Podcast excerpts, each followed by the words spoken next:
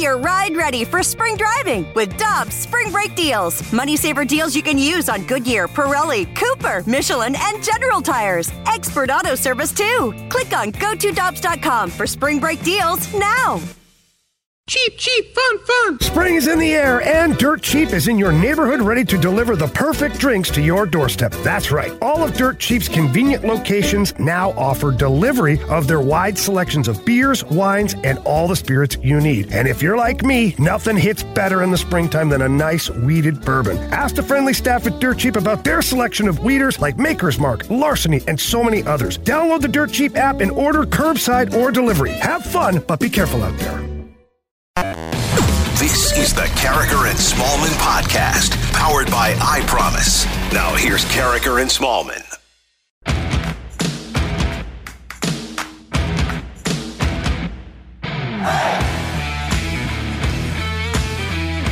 Good morning and welcome to the show. Carriker, Smallman, Danny Mac on one oh one E S P N. It's seven oh one. Your time check brought to you by Clarkson Jewelers, an officially licensed Rolex jeweler.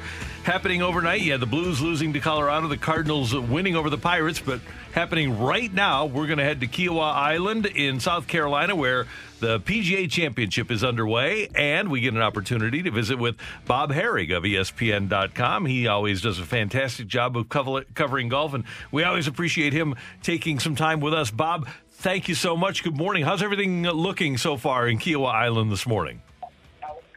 Hey, good morning, guys. Thanks for having me. It looks great. You know, this is, uh, it's nice when weather, bad weather isn't a part of the story at a major. I don't think we're going to have any bad weather. And uh, the only thing is the wind, which uh, obviously makes it makes it very interesting if we have some. And Bob, how's the how's the wind conditions right now? Because I know that a lot of people are picking their golfers based on the wind conditions. Right. Now's probably the best time to be out there. It's it's not it's not that bad right now, um, but it's supposed to be pretty breezy all of the afternoon uh, of the tournament. And whatever the wind forecast is for here, if they say it's ten or twelve, it seems like it's a lot more at the course. You know, it just seems on the golf course it's blowing harder than any wind gauge is telling them it's at the weather office, because uh, it just doesn't seem like it's been calm the whole time I've been here. So that uh, that makes for an interesting week. You know, uh, wind causes doubt with these guys, and when you have doubt, then then you're not as committed, uh, and that's that's when you start to see some problems usually. So Rory McIlroy right now is, uh, if you're at a sports book or if you like to put a friendly wager down, he's the guy that people are going with. Who else do you like in this uh, in this championship? Well, I think this is the one that has the, the the most. It has the most depth of any of the majors. It's it's got the, the the most players that have a chance to win because they go so deep into the world rankings, you know. And so there's just not that much of a difference between ninety and ten in in pro golf. It's uh, it's not like tennis, you know. There's it's pretty fine line, so you can go really deep. But I, I like a guy I picked is Xander Schauffele. Finished third at the Masters. He played with Hideki Matsuyama in the last round, and and actually gave him a pretty good fight up until up until he just ran into some issues on the sixteenth hole at Augusta when he uh, he missed he misjudged the wind, and it cost him. Um, but he's been really good in majors, even though he hasn't won one. He's just he's only been out here a few years, and he's already got seven top tens in majors. So he clearly likes tough courses, and he seems to play them well. Uh, so I kind of like his chances this week. I think uh, tough conditions suit him, and so I think, and I think that's what we're going to see a good bit of. And Bob, I would think in about a half hour is when E S P N Plus is going to get its most viewers. When you have the group teeing off at ten of Rory, Justin, and Brooks, the P G A always has some fun groupings like that, and that's the one, isn't it? Yep, all all past uh, P G A winners.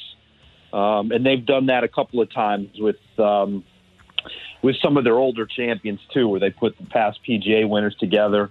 And we also have the reigning winners of the other majors, uh, Morikawa, who won last year at the P G A, Hideki, who won the Masters, and Bryson DeChambeau, who won the U S Open.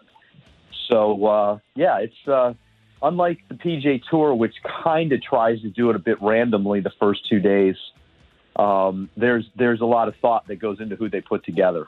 E S P N, the P G A Championship. Yeah. E S P N dot com's Bob Harig with us off the bat here on Carriker, Smallman, and Danny Mac on one oh one E S P N. Bob, I wanted to ask you about Brooks Koepka. How's his health? Is he going to be able to hold up for four days in these conditions?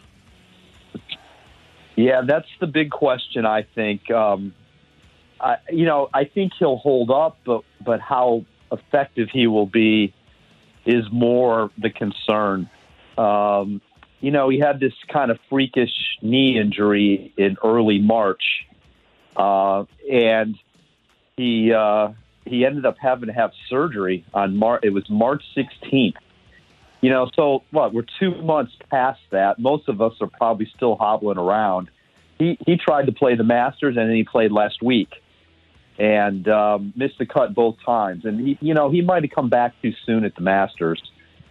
But th- the bottom line is, is since he finished second at the W G C event in Bradenton in late February, he's only played in two tournaments and only four competitive rounds.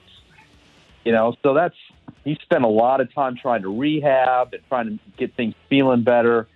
And he's not played a lot of time, you know, b- between the ropes. So – I, I, you know, I appreciate his resilience, but I just think it's a lot to ask. Bob, you mentioned the depth of this tournament. What's a name that people should pay attention to of a guy who, who might be a younger golfer who's now in the mix, or someone that people might know not know as well?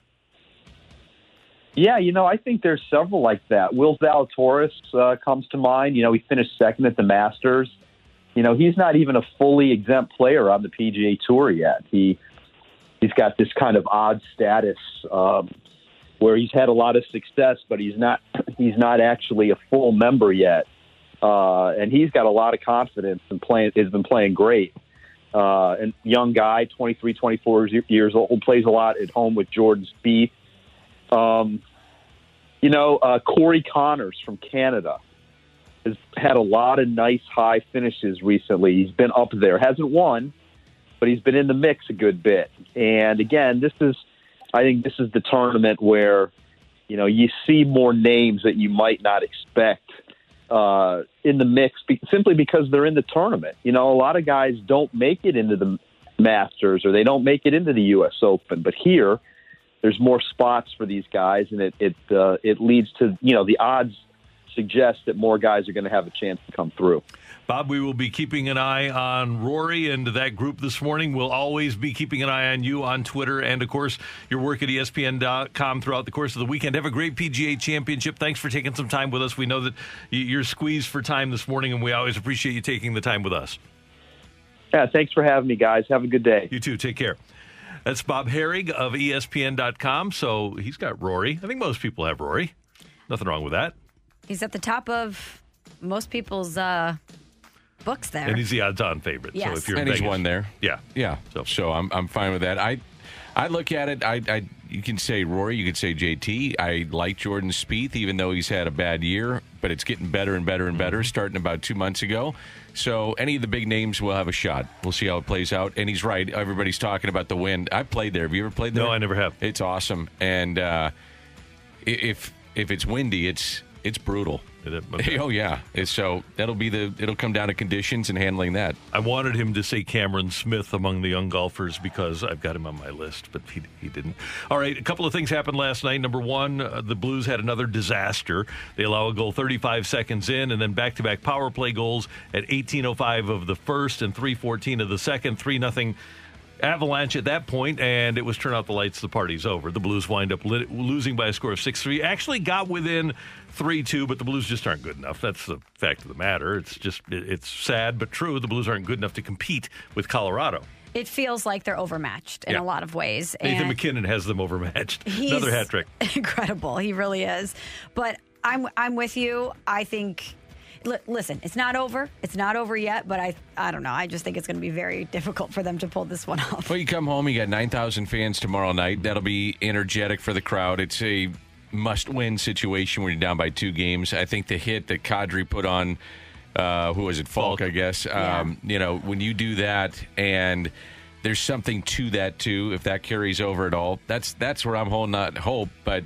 you got to stay out of the penalty box, because when Nathan McKinnon, Nathan McKinnon, when he gets going in the neutral zone, might be the fastest player in the league. I think he's the best player in the league. In addition to the fastest, the best, too. Well, there's a guy in Edmonton pretty good. He's pretty good, but I think I'd take McKinnon with his all-around game. Uh, I, I like the guy in Edmonton. You can't go wrong with either one. Either one, but we're talking about one of the best, one or two best players in the world. And when he gets ahead of steam, there is nobody that can stop this guy.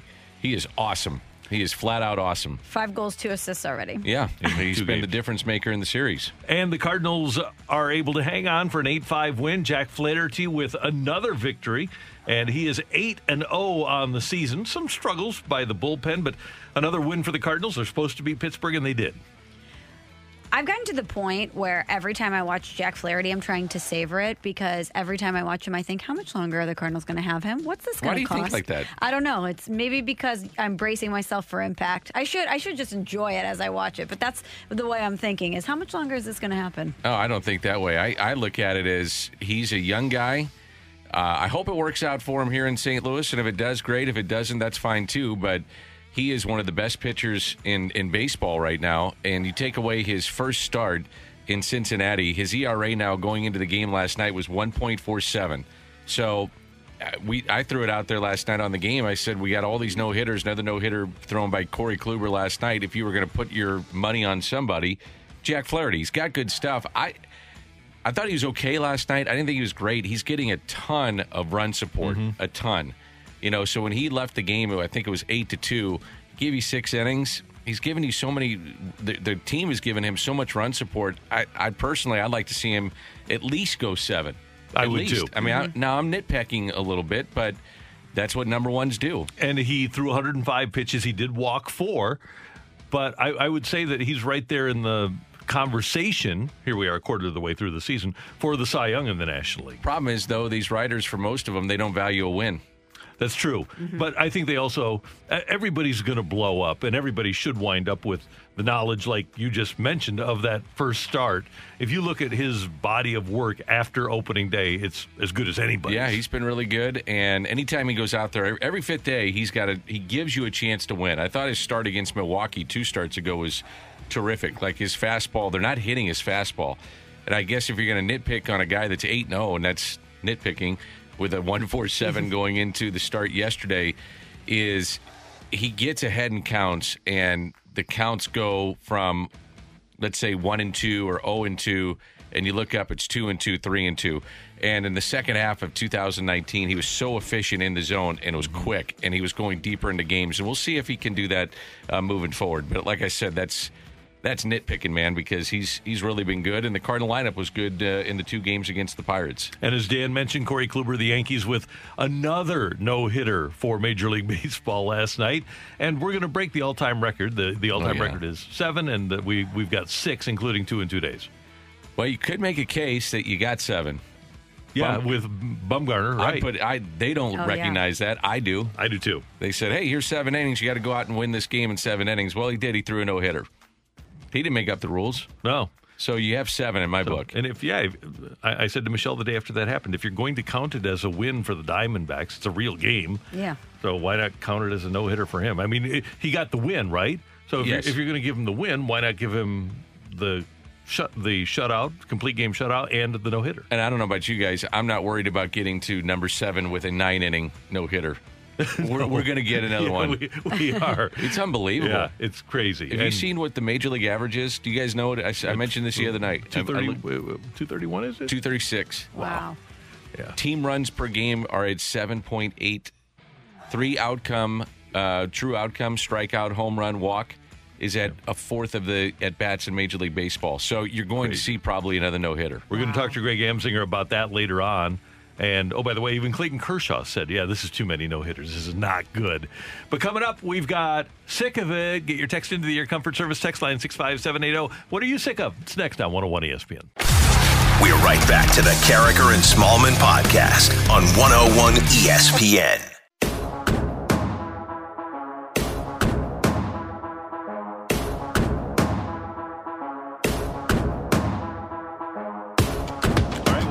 Get your text into the Air Comfort Service text line six five seven eight zero. Guys, mine is easy. twenty-one minutes ago, Adam Schefter tweeting that it's now official that Tim Tebow is a member of the Jacksonville Jaguars. twenty-one minutes ago, official. I'm sick of it. I'm, I'm sick of the Tim Tebow conversation being a Jaguar.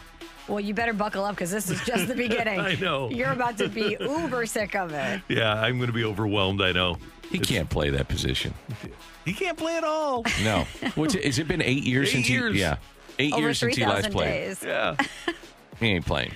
Unbelievable. What does that say? I mean, to me, if you, if you have a guy that is a tight end, that has been groomed as a tight end, or maybe somebody that was just recently in the league, like a year out, and you're looking for a specific type of tight end, what's it say to bring in Tim Tebow and let him take reps? Yeah, it's ridiculous. So you think about a guy like Sean Culkin from Mizzou, who just got cut last week by Kansas City. Sean Culkin is an infinitely better tight end than Tim Tebow and will be in week one, five, eight, fourteen, seventeen of the season. But Tim Tebow is going to get the opportunity, not mm. Sean Culkin. Yeah. But does he have a relationship with Urban Meyer? No, that's... but Urban Meyer said it has nothing to do with that. Okay. Right. He, he had nothing, right, Michelle? Urban Meyer had nothing to do with the signing of Tim Tebow. Nothing to do with it. Sure. We all believe that. Absolutely. All right, guys, I am sick of these late starts for the Blues. Brutal. Not only did the Blues lose the game, and you have to deal with that, but you have to stay up. The game starts at nine or nine thirty. You're staying up late. It's a quick turnaround for us here in Saint Louis, and it leads to a rough next morning. I'm sick of it. It's even stupid for people in Denver, by the way, yeah. with an eight thirty start. Totally agree. It is. Yeah. Okay, I'm sick of uh, not seeing full stadiums. Mm-hmm. Let's go. Danny? Open it up. Okay, we'll do that. Let's do that in uh, three weeks. Uh, how about June fourteenth? That's fine. Open it up. All the way. Go get vaccinated. Come on down. It's going to be great. Go. Do you think that we'll have a full house on June fourteenth? I think we will. I think the game will sell. Or if you don't want to get vaccinated, that's fine. I don't. Right. It's yeah. your choice, but go uh, go come get down, your tickets. Yeah, come down to the game. I think it'll be a full house. I agree. I think it will, too. Eh, I think I, I still believe that there's trepidation by some. I don't know what that percentage would be. I also think people need to get in their buying habits of getting back in the swing of things, of coming down to the ballpark. But are we going to see crowds of twenty-five, thirty thousand?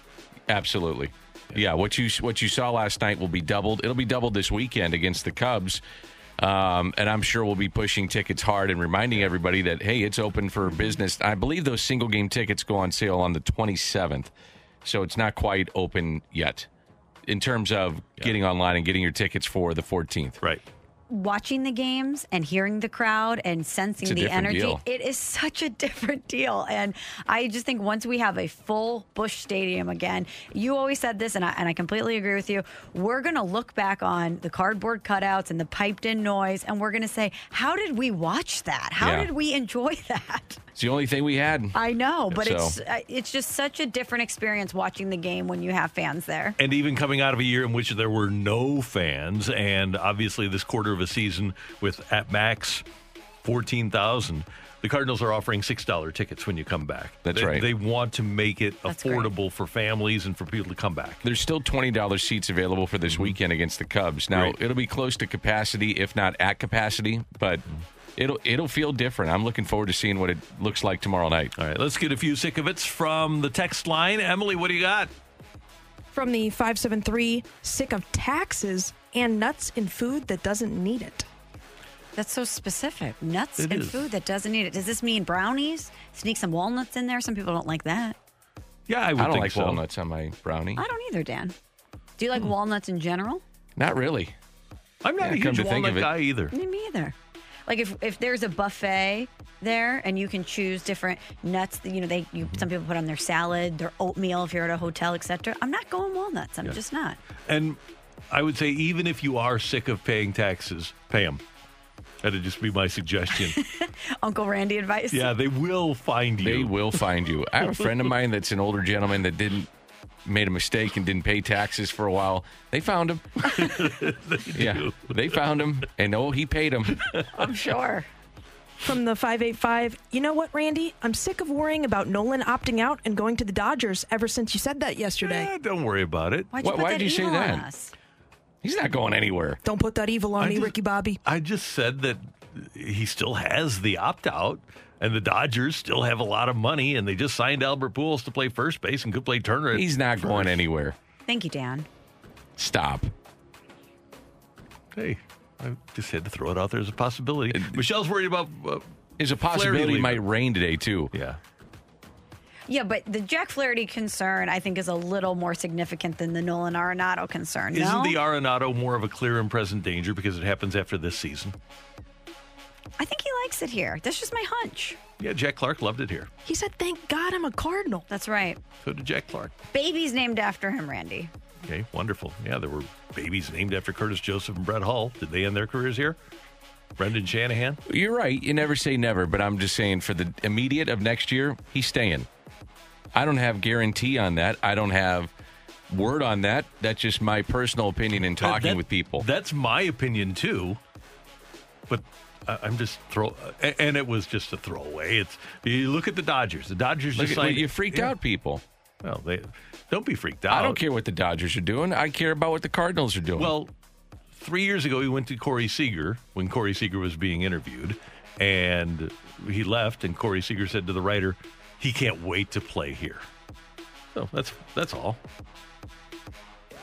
Mm-hmm. From the three one four, I'm sick of the Blues backing off of McKinnon. Stand him up.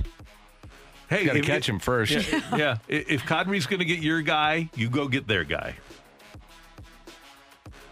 I mean, they got Kadri because he hurts people. That's why he's in the league. That's why Colorado acquired him. He did it in two thousand nineteen with the uh, Maple Leaf. He's three of the last four years now. He's had an event Suspension. like this in the first round of the playoffs. Yeah, yep. he's, he's likely going to get suspended, though. Do you really want someone on the Blues to not only do that, but potentially get suspended? If I can knock out McKinnon, yeah. You re- how how much better do you think their chances would be if McKinnon was not there? Infinitely. I know.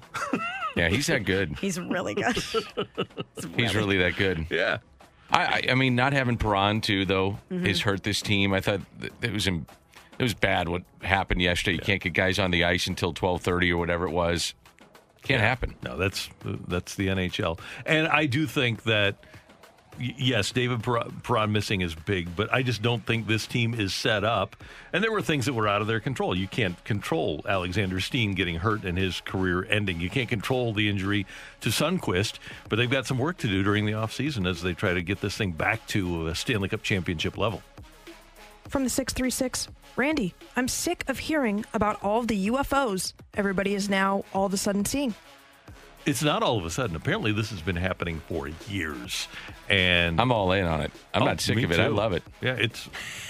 I, I I just want to meet one of the, the one of the people. Whether you're going to say it was a little person, you don't know if it's a little person. You don't know if it's a two footer. I expect them to be very tall and lanky. That's what I do. Think. You? Yeah, it, it could be a big blob. you, you don't know. Yeah, I do That's want the to. Beauty of the it. Door of the U F O opening, yeah. and it's a big blob. Yeah, yeah. just, just wobbling down the like flubber. You remember yeah. that? Yeah. And I hope that they'll communicate with us. I hope they speak English. Well, didn't you watch? Uh, well, these guys definitely didn't. Close Encounters. Oh yeah. Hmm? You guys didn't see it, did you? Did not. Yeah. No. Okay. We better have a little piano or something so we can communicate mm-hmm. musically. Well, yeah. Now on your phone, there's apps where you can speak into it and it translates for you. So maybe they have phones and they have that app and they yeah. can translate English. And they probably see one of the one of the fighters, one of the Hornets that are built here in America, and the, the, the U F Os probably see those on their radar, and they go, ha, ha, ha, ha. What, what are you talking about? The U F Os are lo- are seeing us, and they're, our objects are identified for them. Are, those are unidentified flying objects. Uh-huh. For them, what, they're no, looking at us. What's the Hornet? Oh, just the planes that are flying around. The, oh, because it was okay. Hornets. Uh, it, the other day on sixty minutes, I believe, it was a Hornet uh, pilot that had seen the U F O and said, uh-huh. dude, you seeing this? Is that right? Yeah. Wow. So, yeah, it's a big thing now. But it just seems like for so many years there's been sightings, and you think if they are aware of Earth and have been hovering around, what's holding them up? Make your move already. Well, they probably have not been told how great Chick-fil-A is. Once they find out, once they're told how great Chick-fil-A is, they'll land and they're going to go through the drive-thru. You like Chick-fil-A even before you started interviewing Wayno? Yes. Oh yeah, yeah. Big time. Yeah, do right. the aliens know about Sunjoy? If they do, then they'll become identified very, very quickly. Thank you, Emily. Thank you. Greg Amzinger, M L B Network, next on one oh one E S P N. We're right back to the Carriker and Smallman podcast on one oh one E S P N.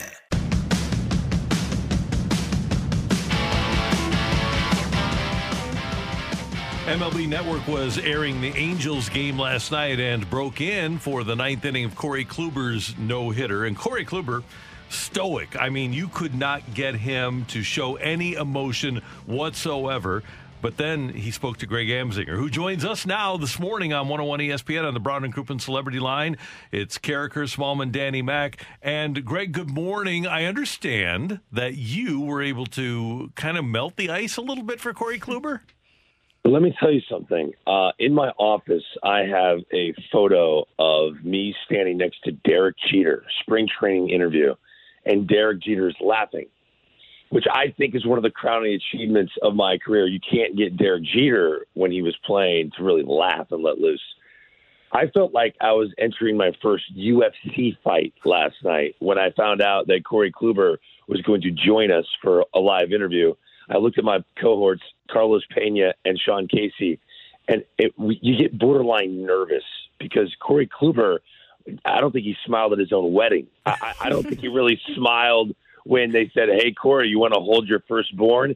I, I, you really got to bring it, man. And I, I was sitting there, and I, so the first question comes out of my mouth. I go, "Corey Kluber joins us now. Corey, uh, congratulations. One of the best nights of your career, maybe the best. When you were warming up before the game, did you feel good about yourself?" And he goes, um, I, no, nothing out of the ordinary. That was, that was the first answer. The guy just threw a no-hitter. So we're working on them. We're working on him. And then I, I, at the end, I go, uh, have you contacted your family yet? And he's like, yeah, I, I, uh, my wife texted me. I go, oh, yeah? What was, what was her reaction? And he goes, um, well, she doesn't watch the games. So, um, you know, she found out at the end that I was three outs away. And, um, yeah, she tuned in. And she was very happy. And I go, you know, it's funny. We Everyone in the world gets these updates on their phones now. And it says, Corey Kluber's three outs away from a no-hitter. For your wife, she's like, oh, husby's about to throw a no-no. I better tune in. And he laughed, like openly laughed. And I paused. And I was like, wow, Corey Kluber. Congratulations. I've never seen him smile. So it was one of the great moments uh, of my career. Congratulations. Now, the question is, Corey Kluber gets a no-hitter, and it's just uh, it's a thing. It's it's just happening. It's happening all the time. It's certainly not historic anymore. Are too many no-hitters bad for baseball? Uh, we picked uh, last night which pitcher today is going to throw a no-hitter. So I, I, I, I've got Nick Pivetta, who's five and oh for the Red Sox, throwing a no-hitter against the Blue Jays, although the Blue Jays lineup's great. It's weird. I mean, if Wade Miley's throwing a no-no and looking dominant, John Means a couple of years ago couldn't get anybody out, but now he's he's an ace, and he's, he's throwing a no-hitter. You know, it, it is what it is. I mean, the single-season record is seven no-hitters. It's happened four times. We have six no-hitters. That's not counting Madison Bumgarner's seven-inning no-hitter. So we're, we're on pace for twenty-two no-hitters. Wow. twenty-two! twenty-two. So, look, this is. I, it was a weird moment last night. I, I my, my phone blew up. Not to pat myself in the back, but, you know, every once in a while, accidentally, I say something that makes sense on T V. Um, I said I felt like I was on television last night for the with the perfect uh, pair of analysts. I had Sean Casey and Carlos Pena. And I go, and they're wondering why there have been so many no-hitters. And I look at Carlos, I go, Carlos, no offense, but you were a home run hitter. Hit over forty home runs a couple times. You mashed the ball, exit D low, launch angle. You were the king of that. What was your career batting average? He goes, uh, two forty-three. And I look at Sean Casey and I go, Sean, you never hit, I don't think you ever hit two hundred home runs. You never hit thirty in a year. But what was your career batting average? He goes, three oh two. I go, Sean, uh, what was the average amount of strikeouts in a season for you? He goes, uh, forty. I look at Carlos and go, how many average strikeouts per season? He goes, one hundred fifty. And I go, I go, here's what I think happened. Big league players want to be Carlos, and front offices value nine Carlos Penas. No offense, Carlos. We should all, every team should have two or three of you, but not nine. But that's what baseball has now. And we don't want Sean Casey in the game anymore. We don't want a Sean Casey in the game. When there's a no-no going, you want Sean Casey at the plate. You don't want Carlos Pena. And I love the guy.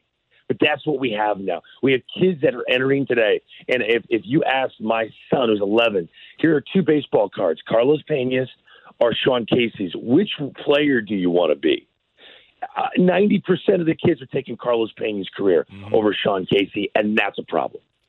Greg, speaking of things that may or may not be good for baseball, the debate over the unwritten rules has been reignited thanks to Tony La Russa and your mean Mercedes. Where do you stand on that debate? Look, it's a position player pitching. There's no etiquette uh, in the game anymore. I love it. I mean, it's a blowout. It's entertaining for fans to watch a pitcher come up there and throw forty-eight miles an hour. Anybody can do that. Get off their couch and go do that. You got Austin Dio, who doesn't have a six-pack out there, looking like he's playing in a beer league softball game, flipping some junk up, and we have to worry about the etiquette of the game. No longer is, were the Twins respecting, quote-unquote, their opponent.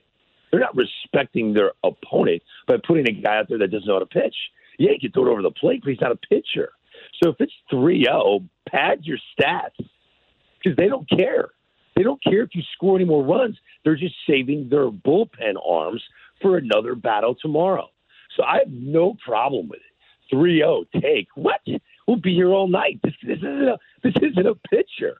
I, I remember like coach pitch, our kid pitch, for the first time. I, I'm on the coaching staff of my son's, at the time, was ten-year-old baseball team. And London, my son, can hit the ball. He's a good job at, he does a good job at hitting it. And there's a kid out there struggling. Can't throw it over the plate, and all of London's teammates are taking ball four, and they're all going to first base. And we're going to be here for an hour. I, I, I walk up to London and I go, dude, uh, remember the game that we play when I throw to London? I, I, I want my kids to be Vladdy Guerrero, okay? Swing at a bad ball, hit the ball, have fun. Don't go to the game going, hey, Dad, I had a great game today. My on-base percentage was one thousand. Oh, yeah? How'd you do? Well, I didn't swing the bat, but, man, it was awesome. Wait a minute. You never swung? No, no. The kid was five inches off the plate. I told him, I go, if the ball bounces, swing at it. If it's over your head, throw the bat at it. We got to get some action here. So I, I, I'm okay with it, dude. I don't want Asadio, a position player, walking seven guys in a row. Mercedes is having a great year. If you can hit a forty-eight mile an hour pitch over the center field wall, you're awesome. There's no velocity coming your way, and you generated power. Tony, the game's different now. You've used a position player this year to, to pitch, and it was actually the guy that you're yelling at. You're a mean Mercedes. Before we ever grabbed a glove and played a position in the big leagues, you asked him to go out and pitch. So you're playing by the same rules everyone else is right now, Tony. It's a different day. Let's let's ease up on that. It kind of annoyed me a little bit. What do you think of uh, Albert in L A? Uh, I love it. I love it. I said last night, and it might move the move the needle, but I don't care. I said it on M L B Network. He needed to stay in the game to prove that he can still be. He's still relevant. He can't go away, Dan. He couldn't go away. We couldn't see him the next time representing the Dominican Republic in the in the Olympic Games. He, he has to stay playing baseball, okay? And for the Dodgers, no one saw the Dodgers coming. The only National League team on my list of possible destinations for Albert, the Milwaukee Brewers, because they have no production right now at first base. Keston Hiura looks lost. They have him at the alternate site. Daniel Vogelbach, he's not moving the needle for me. So I thought maybe it would be the Brewers playing next to Cole Wong again. But for him to go to the Dodgers, the Dodgers don't do this because they feel sorry for a guy. They're defending World Series champs. They think he can help them. I think he's going to play a lot more than people give him credit for. He had a bloop single again last night. I think it, it, all it means is is when there's a new C B A and we have thirty spots for a designated hitter, that it's a lock. It's a lock. Albert Pujols comes back to Saint Louis to end his career. By the way, I truly believe that. I truly believe that that that Albert Pujols will come back it, when they when they uh, universally have a designated hitter, which I believe is going to happen uh, with the new C B A. Albert will be wearing the birds on the bat for one final run with Yachty and Waino. That that's my prediction. What do you think is uh, going on with the C B A? Let's get there first.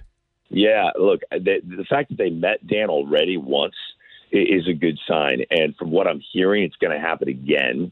They'll meet again around the All-Star break.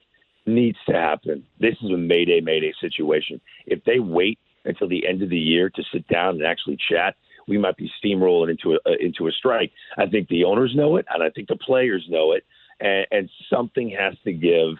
Uh, I, I in, in this case, I think the owners are going to have to give more than they want to. They won the last collective bargaining agreement, and they spiked the football in the end zone, and they danced and they pulled the pants down. So now you have to actually recognize that and, and give a little more to the union, who is angry about it. They're angry about the way the last C B A went. So uh, I believe the owners are going to have to give. They will. Uh, and you're going to see more conversations happen before the uh, season ends. Sure hope so. Yeah, no doubt. Greg, one more thing. Here we are a quarter of the way through the season. The biggest surprises in the National League, San Francisco leading the N L West. In the American League, Boston leading the A L East. Are either of those spots for those two teams sustainable? No, absolutely not. No. I, I, Nick Pivetta, like I mentioned before, for the Red Sox has been a godsend. Their starting pitching has been much better. At some point, Chris Sale's coming back. But the Corey Kluber no-hitter, oh, to me, was symbolic. He's four and oh, the sub two E R A in his last five starts. You throw him in, and with Domingo Herman is back. The Yankees are going to have Severino coming back. They've got the best bullpen in baseball right now. Aroldis Chapman has four legit out pitches. He has four-plus pitches, and he's throwing one hundred three. I think the Yankees are definitely going to take that division over a very improved Toronto Blue Jays team.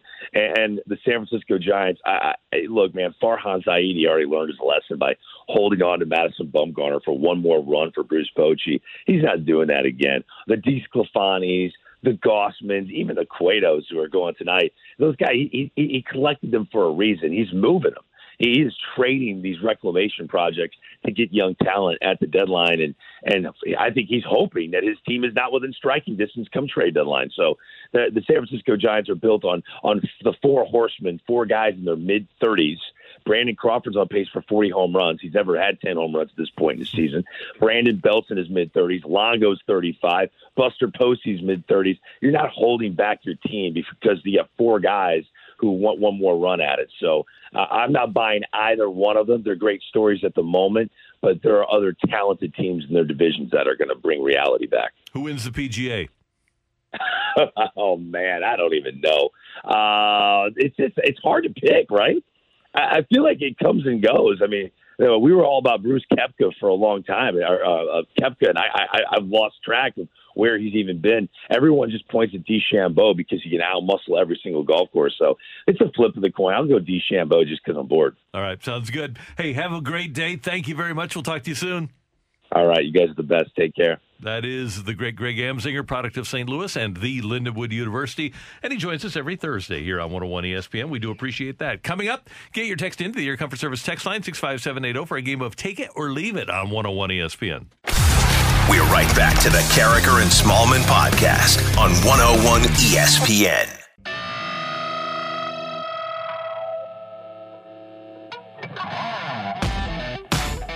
Time for Tioli. Get your text into the Air Comfort Service text line six five seven eight zero. Guys, last night, late in the game, Nazem Kadri of the Avalanche has been suspended five times by the National Hockey League. Laid a dirty hit on Blues defenseman Justin Falcon. After the game, Braden Chen said, Kadri, he can't control himself. In the playoffs, he's a re- repeat offender. Bad hits. Take it or leave it. If the Blues get the opportunity to see Kadri in these playoffs again, they shouldn't control themselves. Correct. Take it. Take it. Absolutely. Yeah. You take him out. Yep. If, you know, it's like he's in the neutral zone, you go after him. Mm-hmm. Big time. Yeah, I, I'm with bad. you. Yeah. It was terrible. And he is a repeat offender, obviously. Yes. Yeah. Something needs to be done, and if they're going to leave it to the players to take it upon themselves, so be it. Falk was in a vulnerable spot, mm-hmm. in which you do see a lot in hockey. Guys get in those spots where it's just, it's such a fast game. I mean, watching that game last night, comparing it to a regular season game of three weeks ago, now part of it is that the Avalanche can fly. Mm-hmm. That was so fast. Yeah. I mean, those guys Different were game. humming out there, man. So, yeah, he's in the neutral zone. Take his head off. Speaking of alleged repeat offenders, Deshaun Watson back in the news. Deshaun. He posted a, a video to his Instagram page yesterday. This is the first time that he has posted anything or even kind of spoken since his initial response to multiple allegations of sexual misconduct. He posted videos of himself working out. Take it or leave it. He plays at least one game in this season. Take it. I'm going to take it too. I, I went through a phase there where I thought he wouldn't, but now I think he's going to. Yeah, I think he plays one game. I think he posts that knowing something. I think he posts that knowing that he's going to play. I wonder if he's still asking out of Texas. I doubt it. Okay, just curious. Yeah. Good point, Dan. Yeah. Delete the account, by the way, Deshaun. Yeah. Delete the account. Just delete the account. Yeah. Yeah, why do you still need Instagram up? Yeah. Kwame Brown has been pretty good on Instagram lately. Yeah. Yeah. Or is it Twitter or whatever, but social it's been media. Enter- entertaining. Yeah, he's been fun. Yeah. Oh, oh am I supposed to have a take it yes, or leave it? You are oh, if okay. you want. It- I, I actually am going to steal somebody here um, that texted in on this, and I have thought about it. Take it or leave it, Joaquin Andujar will make the Cardinals Hall of Fame someday. So you have to have a minimum of three years, correct? Yeah. Have and you looked at his three years? They were, or, they were great. He was here for, what, five or six? Yeah, got him right before the strike in eighty-one, and then eighty-two, eighty-three, eighty-four, eighty-five. Hey, really good numbers. Really good. You know, his name has never come up. I know. And and I was I did this. I was asked by, I bet it's the same texter, probably two weeks ago. Didn't address it on the air. Looked at the numbers. Talked to some very, uh, people about it down at the ballpark that either played with him or knew and watched him in his era, and they're they're kind of like us, like, hmm, haven't really thought about it, but yeah, start looking at the numbers, yeah. They're pretty darn good. Won twenty games in his yes. last year here. He was, I think he, two times he won twenty games, or at least was close. Right. I yeah. thought it was twice, though. So in eighty-two, he was the ace of a World Series champion, and obviously in eighty-five, he, he had the great year. So yeah, I would say that he absolutely deserves consideration. At least consideration. Yeah. Now we got to get through a lot Dominican. of we got to get that's right we got to get through a lot of guys though before you start getting into mm-hmm. some of these type of pitchers and players. I think like I yeah. you know pretty soon right. you're going to have Waino and Yachty and Albert and Freeze. Matt Holliday, David Freese potentially, you know, but down the line, yeah, why not? It's I, I love it. I, I'm so into the Cardinals here, Hall of Fame. I think it's awesome. Yeah, the the way he his, his last appearance as a Cardinal, he got Not thrown great. out of a World Series game. Yeah, but he was a highly competitive, really good player. I remember when they traded for him, how excited I was because the Cardinals didn't have a real number one That's in right. eighty-two. They traded uh, eighty-one, traded Tony Scott for him, and then went on strike the next day. Mm-hmm. And then when he came back, he was terrific for them. And Whitey and Ozzy were perfect at handling him in that room, too. No doubt. He was an explosive personality, and they were great with him. I'm with you, though. I think a lasting memory for a lot of people is uh, Game seven of eighty-five. Yeah. Because he went nuts. Yeah, he did. He, he did. I mean, but, it was so, after the Denkinger game, he went nuts. You know, John Tudor was ineffective in that start. Yep. He came in. He wasn't getting pitches. Got upset. Got thrown out. Went crazy. They had to hold him back. Yeah. Not great. Not great. Emily, what do you got for us? From the three one four, take it or leave it, the Marlins City Connect jerseys are dope. I'm going to take that. I yeah, think they're cool. They're red. They're an homage to the old Havana jerseys, so uh, the Sugar Kings. Yeah, I'll take that. I'll, I'll say they're dope. Dope. It's yeah. either take it. This isn't, is this dope segment. Yeah, not well, dope. Take it or leave you it. You could take it either way, yeah. how you uh, when it would, you know, define dope. Well, but We're you're among the kids because you're clubbing. Absolutely. That's right. Yeah. Rand D M C knows what's cool. Hey, what's the Sugar dope. Kings. So, yeah, I'm I'm going to take it. They're dope. I haven't seen them. Oh. Oh, you nice. should look them up. I think they're cool. They're really cool. Yeah. I just, anytime that you see different hats or the jerseys, third jersey, eighth jersey for the mm-hmm. Diamondbacks, yep. yeah. it's a sellable point. Yep. yep. It's a very sellable asset. Okay, Cha-ching. How about this? Take it or leave it, this is the best Marlins jersey ever. Ooh, that's a good one. They had black for black's sake for a while. Yeah, they did. They had, uh, remember the, that era where like half the teams had black jerseys just yeah. because? But uh, I didn't, compared to a lot of other teams' black jerseys, I didn't mind the Marlins. I don't mind the Marlins uniform. Yeah, they're okay. but uh, Nothing great, but it's fine. But these are dope. I don't like that they took out the fish tank. Yeah, that's disappointing. It is. Come on, Derek. And the Clevelander. Just saying. All right, we've only got time for it's one more. Really so nice place. Carl. From the three one four, take it or leave it, Bradley Beal will score at least twenty-five or more points tonight in a win against the Pacers. Take it. Take it. Take it. There you go. Because if he doesn't, they ain't going to win. That's right. That's right. So yep. Russell Westbrook could co- score fifty. Yeah. He's still, still Beal's still got to get to twenty-five. Yep, absolutely. Thanks, Emily. Thank Com- you. Coming up, Sunday Night Baseball here in Saint Louis. You've got the Cubs and the Cards, and Carl Ravitch of E S P N joins us next on one oh one E S P N. We're right back to the Carriker and Smallman podcast on one oh one E S P N. One, two, three, four.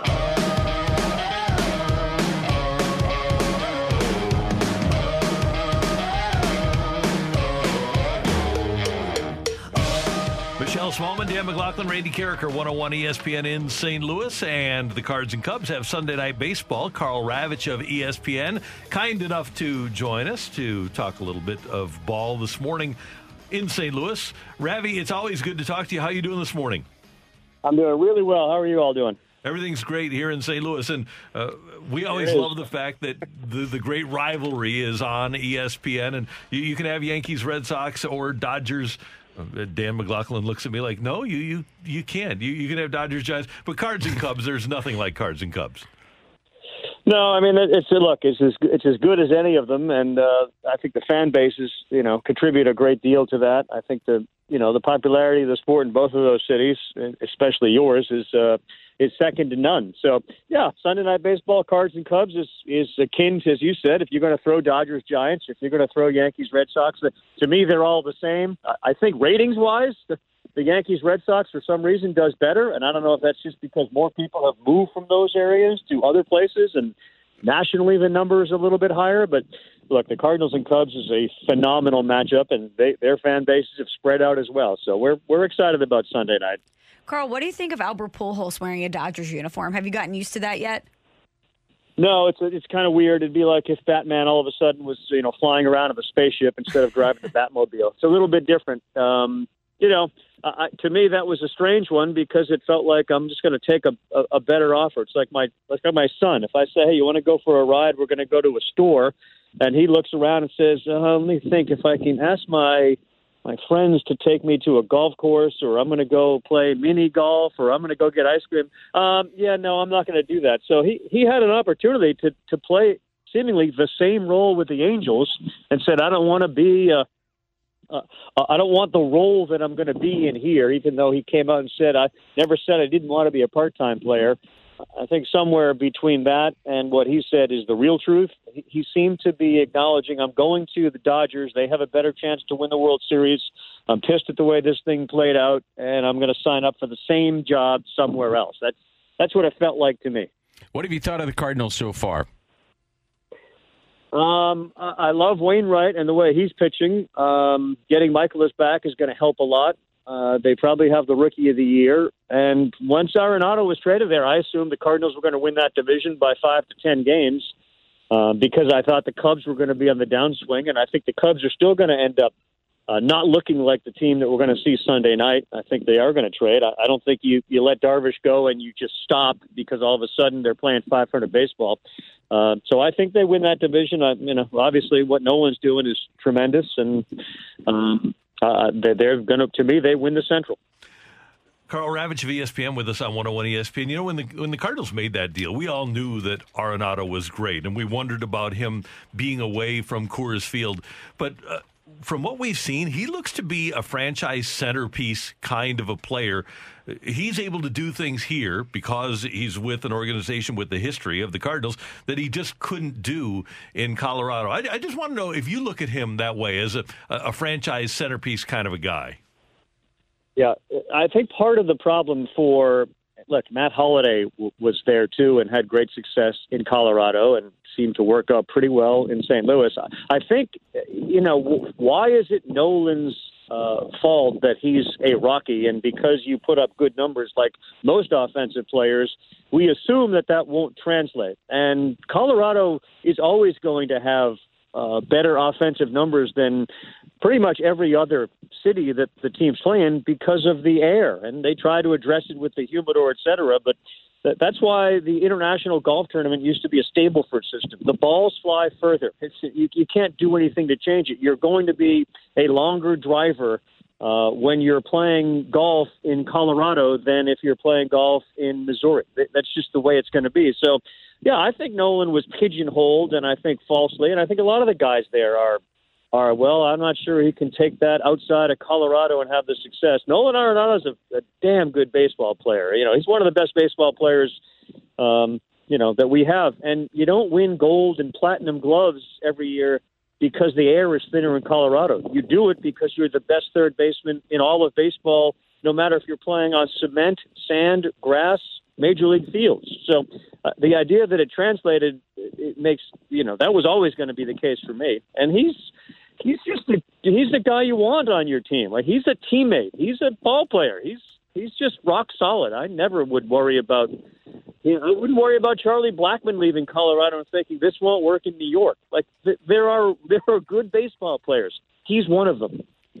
Carl, Cl- Corey Kluber threw the sixth no-hitter last night this season in Major League Baseball. All these no-hitters, good or bad for baseball? Um, good in the moment. Uh, I had this conversation with Buster Olney. Uh, bad if it continues this way because the novelty of it all wears off. You know, we have the P G A Championship going on right now. If all of a sudden there were sixteen holes in one on day one, uh, you know what? Tomorrow uh, we wouldn't care if there was a seventeenth. Like, we've seen them all. So. Look, last night, if you guys look at it, I'm sure you have, there were eight teams, eight of the thirty, who had four hits or fewer. Eight of them. That's a quarter of the teams. Half of those had four hits or fewer. You realize the Yankees threw a no-hitter and had four hits in the game. That's a problem. Let, let's just say the Rangers had a single in the third inning. You just sat there for two and a half hours and saw a total of five hits. That's a big problem. So overall, it's a problem. If you happen to have a ticket to a no-hitter, it's kind of cool. It kind of stinks if you're the Rangers and you have a ticket and your team's getting no-hit. But there, there's there's going to be too many of them, and that's obviously a, a much bigger topic than the ability of Corey Kluber to throw a no-hitter. And if you're a Ranger fan and a season ticket holder, you've seen your team no-hit twice, by the way, at it's home. The Mariners. Yeah. Hey, let's get a ticket and go see a no-no by our team, by the way. That's exactly.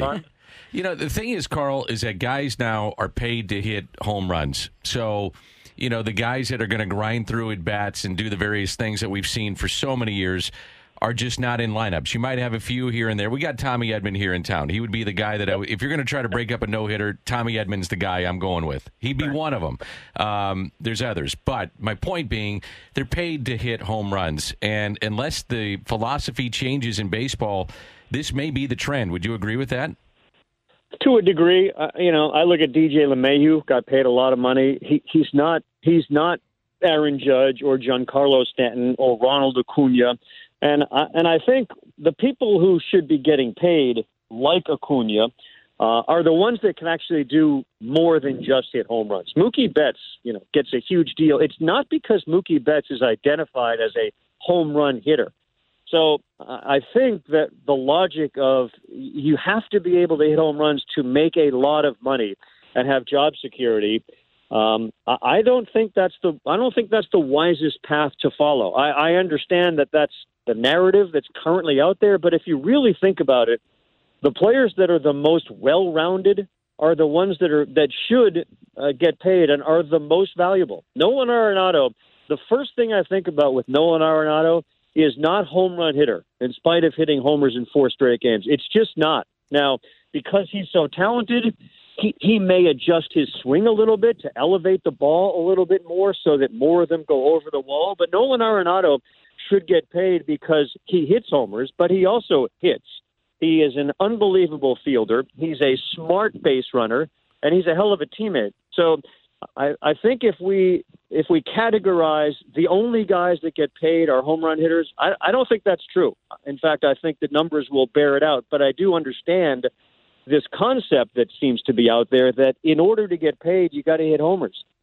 How many times have you listened to Mike Schilt or any other manager in baseball sit there and say, hey, we put the ball in play. We forced the defense to make a play. That's how we were able to score some runs. We actually moved a runner from second base to third base with nobody out. I mean, the, the number of the number of guys that get on second base with no outs and ended up standing on second base with three outs has has grown dramatically. In fact, in the last ten years, I think the number's somewhere in the fifty-two to fifty-five percent. Leadoff double ends up on second when the inning is over. Wow. That's a disaster. That's terrible. And you've got to be able to put the ball in play. So, sure, I understand, and this goes back to the chicks dig the long ball thing, and the home run derby is wildly popular. but it's not a way to me to build to build a sustainable team that's going to win World Series. And you can look at the Yankees as a great, as a team that can hit homers with the best of them, and they haven't won a series since oh nine. The Cardinals and Cubs will wrap up their three-game series Sunday night at the ballpark just after six. And, of course, it all starts on E S P N with baseball tonight. Carl Ravitch, it's always great to talk to you. Thanks so much for the time. We appreciate it, and have a great day and a great weekend. You too, and have a great season. We'll do it again. Thanks for having me on. Thank you. That is Carl Ravitch, E S P N, on one oh one E S P N. Next up, a win for the Cardinals, a loss for the Blues, and it was not pretty in Denver. That's next on not one oh one pretty. E S P N. We're right back to the Carriker and Smallman podcast on one oh one E S P N.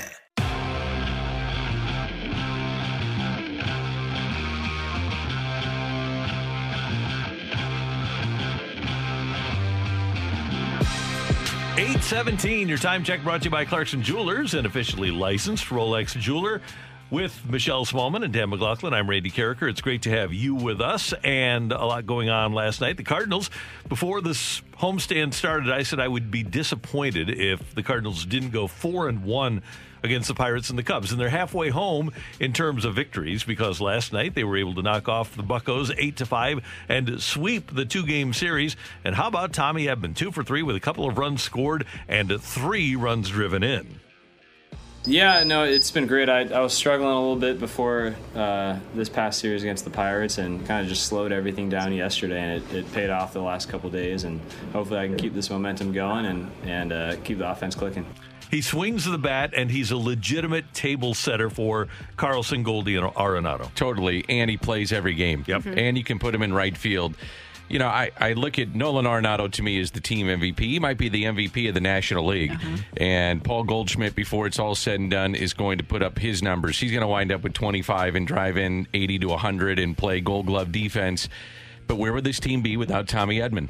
I mean, honestly, if if he wasn't around and able to step in and play in the outfield when they needed him with guys hurt, and in, to, in terms of what you're talking about, Randy, being a table setter, this team would not be where they're at. He has been a vital piece to the puzzle. And I I really felt it last night, guys, more so than any other game. And I talk about it a lot. Last year, you were trying to roll the lineup over to get to Paul Goldschmidt so that the other team could probably pitch around him. Mm-hmm. And he, he might get one pitch to hit and at bat. Now you look forward to, and it's unrelenting, the offense where you got Edman, Carlson, Goldie, Arenado. And usually they spot in a guy that is number five that's swinging the bat fairly well. Not all the time. I know DeYoung's had his issues. O'Neill at times has his issues. Yachty, it took a while, finally got a hit last night. Uh, everybody in the lineup got on base. But what I'm trying to say, generally speaking, is that one through four is awfully good. And Tommy Edman is the table setter, and he is the, sta- uh, the straw that stirs the drink. The straw that stirs the drink. I love that. And I also appreciate Dylan Carlson and the growth we've no seen doubt. out of him since he's been moved up to that that number two spot. They're now seventeen and eight with him in the two spot. Wow. So he's been great. Yep. And uh, the Cardinals will finish their series against Chicago. We'll come in here on Monday morning, and the Cardinals will be in first place. All of a sudden, the lead is three and a half over the Cubs in the National League Central, four over Milwaukee, five over the Reds, seven and a half over Pittsburgh.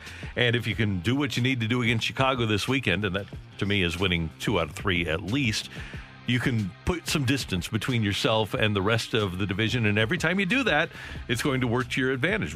Heck, Dan, we remember nineteen eighty-seven when it was nine and a half at the All-Star break and the Cardinals had to go down to the wire to beat the Mets. That's right. And this weekend, I'm really looking forward to Miles, uh, Miles Mikolas coming back. Mm-hmm. Me too. By all accounts and reports and people I talked to last night at the ballpark before the game, they said he looked really good. Like it was back to being Miles Mikolas. And if he can come in and do that, and eventually, now they do have seventeen games in seventeen days coming up.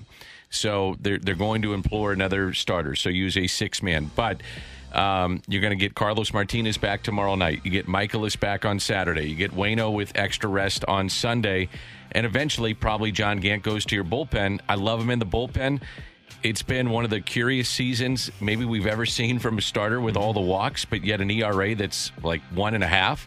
So he's done a really good job, but, you know, he would be your spot starter or maybe even move to the bullpen. We'll see how they want to play it. Speaking of looking forward to, to Tommy Edman, it just reminded me, I look forward to Alex Reyes getting the ball oh every single mm-hmm. time that he goes out there. He gets his thirteenth save last night, as many opportunities, and it, he's so reliable, which is amazing to say because based on the history that he's had, so many people thought that he would never be somebody that you could rely on based on the injuries. But he's been so great for the Cardinals this season. His curveball last night is the best I've seen it in years. I mean, I'd seen glimpses of it in spring training where you we literally kind of, whoa, like you, you catch your breath a little bit. Last night it was consistent, and he was unhittable. The only time they get on base against him is if he walks somebody. Yeah. Yeah. Literally, that's it. So reliable and being healthy, little unreliable with the walks. He's had the most walks, I think, of any reliever going into play two nights ago. I'm not sure if that's still the case, but he's yeah, among twenty, the, twenty walks. Yeah, among the league leaders. And also strikeouts, by the way. But he, he gets out of it. Yeah. I mean, you get to Alex Reyes, game over. He's been great. And only Mark Melancon of the Padres has more saves. Melancon has fifteen, and Reyes has thirteen. It was not a good night for your Saint Louis Blues. They fell behind in their first round Stanley Cup playoff series against Colorado, losing six to three. Colorado grabbing a three nothing lead before the Blues scored a pair, one in the second by Blais, one in the third by Shen to make it three two. Nathan McKinnon scored his second of the night to make it four two. Blues got within one with Mike Hoffman's goal at fifteen forty of the third, but then Brandon Saad with an empty netter, Nathan McKinnon with an empty netter to make it five three, and then six three. Coach Craig Berube, can you take any positives out of this? Yeah, for sure. Uh, I think I thought that we were better, we were the better team. Um, you know, they scored two even strength goals tonight. You know, we got to we got to kill them power plays. Like there's those are there those are um, defendable, and you know the fourth goal is too. You know that's a shot from the blue line, a wrist shot. You know we got to block that. We got to do a better job there. We got to go home and win a game. That's the way we're. That's the way we're looking at it. How about traffic in front? You got to clean that up too. And there's been nothing. Oh, you for that for, for Colorado both. Yeah. Bo- on yeah. both sides. The, the Blues don't get it, and they allow a lot of it. Yes, and that just didn't happen two years ago. It was the complete opposite two years ago. That's what I'm seeing. The traffic in front of Bennington, where it becomes very, very tough, and then creating traffic, it, it just mucking it up, and they haven't been able to do that with the speed and the skill of the uh, Avalanche. Playoff time, they talk about two things: getting your skates into that blue paint and taking away the goalie's eyes.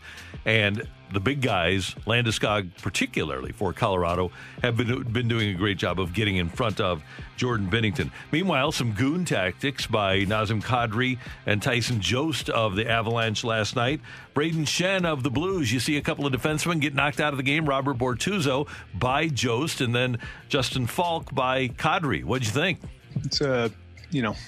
greasy elbow by uh, Josty there. Um, you know, uh, you know, I, I understand he's going into the battle, but you gotta uh, know how to control your elbows and and not get it up into the D-man's face. One guy's six foot four and one guy's six feet, and um, you know, it's it's pretty uh, pretty gross elbow, and it's tough to lose a guy like Bobo, and then um, you know, a guy like Kadri, uh, guy can't control himself. Um, you know, in the playoffs, he's uh, repeat offender, uh, bad hits, greasy hits, and and uh, he's got a guy in a vulnerable position and picks nothing but the head. So, um, you know, uh, you know, last time we seen one of those hits, it was uh, Oscar Sundquist getting hit by Wilson, and that was years ago. So, uh, in, in our in, in the Blues hockey, anyway. So, I uh, hope the leagues take care of it, and uh, we need to uh, uh, you know now focus on uh, games three and four, and and uh, the league will take care of uh, those guys' uh, hits. Yeah, two greasy elbow by Josty. Two greasies and a Bobo. Yeah. It's good. Josty, yeah. Greasy elbow. Yeah. Well, what do you think? You think there's suspensions? Based, Absolutely. Based on recent history, though, with Wilson only getting a five thousand dollars fine, I, I bet they don't. I'll bet they just fine him. I will leave that. I think there's no question he gets suspended. Two games minimum. Well, I don't think we see him play in Saint Louis. That's what it calls for. Absolutely. That's yeah. what the league should do. But the league is pretty inconsistent in doling out punishment for events like this. It's it's really a shame. I, I get where you're coming from based on the most recent incident with Wilson, but I'm rewatching this right now. I don't know how you watch the replay of exactly. this and you don't suspend him. Two games minimum.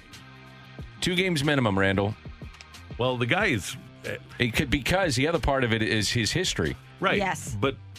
that's the thing. He and Wilson both try to hurt guys. They they both have long hits. Wilson's been suspended seven times, and what? Kadri's been suspended five. Kadri was suspended in two thousand nineteen, too. So it's a yeah. repeat offender. That has to be taken into account. And as Michelle said, the video is uh, it's plain as day what he's doing. Mm-hmm. He's got to be suspended at least minimum two games. Yeah. It's, he, what should happen is different than what I think will happen, because I don't think the league has a clue about what they're doing. Here's the bottom line. You have to win tomorrow night yeah. or it's yeah. over. So I don't care if he's on the ice or not. Got to win. Force uh, at least another game. And and if you can even it up two two, then you got a series. Best of three. But from what I've seen from the Avalanche guys, they are so good. They are so fast, and they are skilled. They look like champions to me. They, they, they look awesome. So yeah. we'll see. And by the way, I wish N H L players used to be that you would exact your revenge. You'd get an eye for an eye. Mm-hmm. And I know it's the playoffs, and I know you don't want to go into the box, especially against a team that you can't stop their power play. Yeah. But this is not something that Kadri did that just calls for him to get pushed and shoved in the next game. This is something that calls for him to get hurt and knocked out. I understand that, and I understand the players wanting to go out there and defend their teammate. But to your point, it seems like a punishment for them, too, if yeah. you get in the box. That's the thing. You, what you have to do is take him with you. You, ha- yeah. you have to have him start it next time you see him. And I, I like this. Take it or leave it from the five seven three. Would you rather see the Blues handle it rather than the league suspend him? I'd like to see both. Yeah, me so too. So give me the two-game suspension, and then yeah. in uh, game five, take his head off. And the, the problem is, yes. who on the Blues do you have that's going to do it? That, you don't have that guy in hockey anymore. You can find somebody. I hope so. Get a neutral zone, head down. Hell, you and I could do it. Yeah. Lower the shoulder. We need Jeff Cortnell right now. Jeff had a little bit of that nasty edge to him. Yeah, he did. I Jer- loved it. Jeremy Roenick remembers. Well, the, the Kings Jamie remember, Store too. remembers. The yeah. Kings, yeah. Won them a game when yeah. he did it. Yeah. So a win by the Cardinals, who have the day off. A loss by the Blues, who have the day off. And uh, let's see. Tonight, you've got the Pacers and Wizards here on one oh one E S P N. Uh, Pacers winning two nights ago, Wizards losing two nights ago. So at six thirty tonight, you've got an N B A, essentially a play-in game. The winner of that game will play in the playoffs, and that'll be tonight on one oh one E S P N. That is today's Fresh Take. Coming up, John won the fight yesterday three two, killing me on the W N B A question. We got the fight coming your way next on one oh one E S P N. We're right back to the Carriker and Smallman podcast on one oh one E S P N. Welcome to on Carriker and Smallman. In the red corner, Average Joe Listener. And in the blue corner, the undisputed king of morning drive. Please welcome Randy Carriker.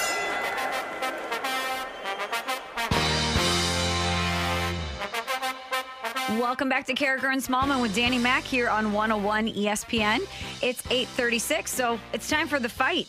We welcome John in again. John beat Randy yesterday.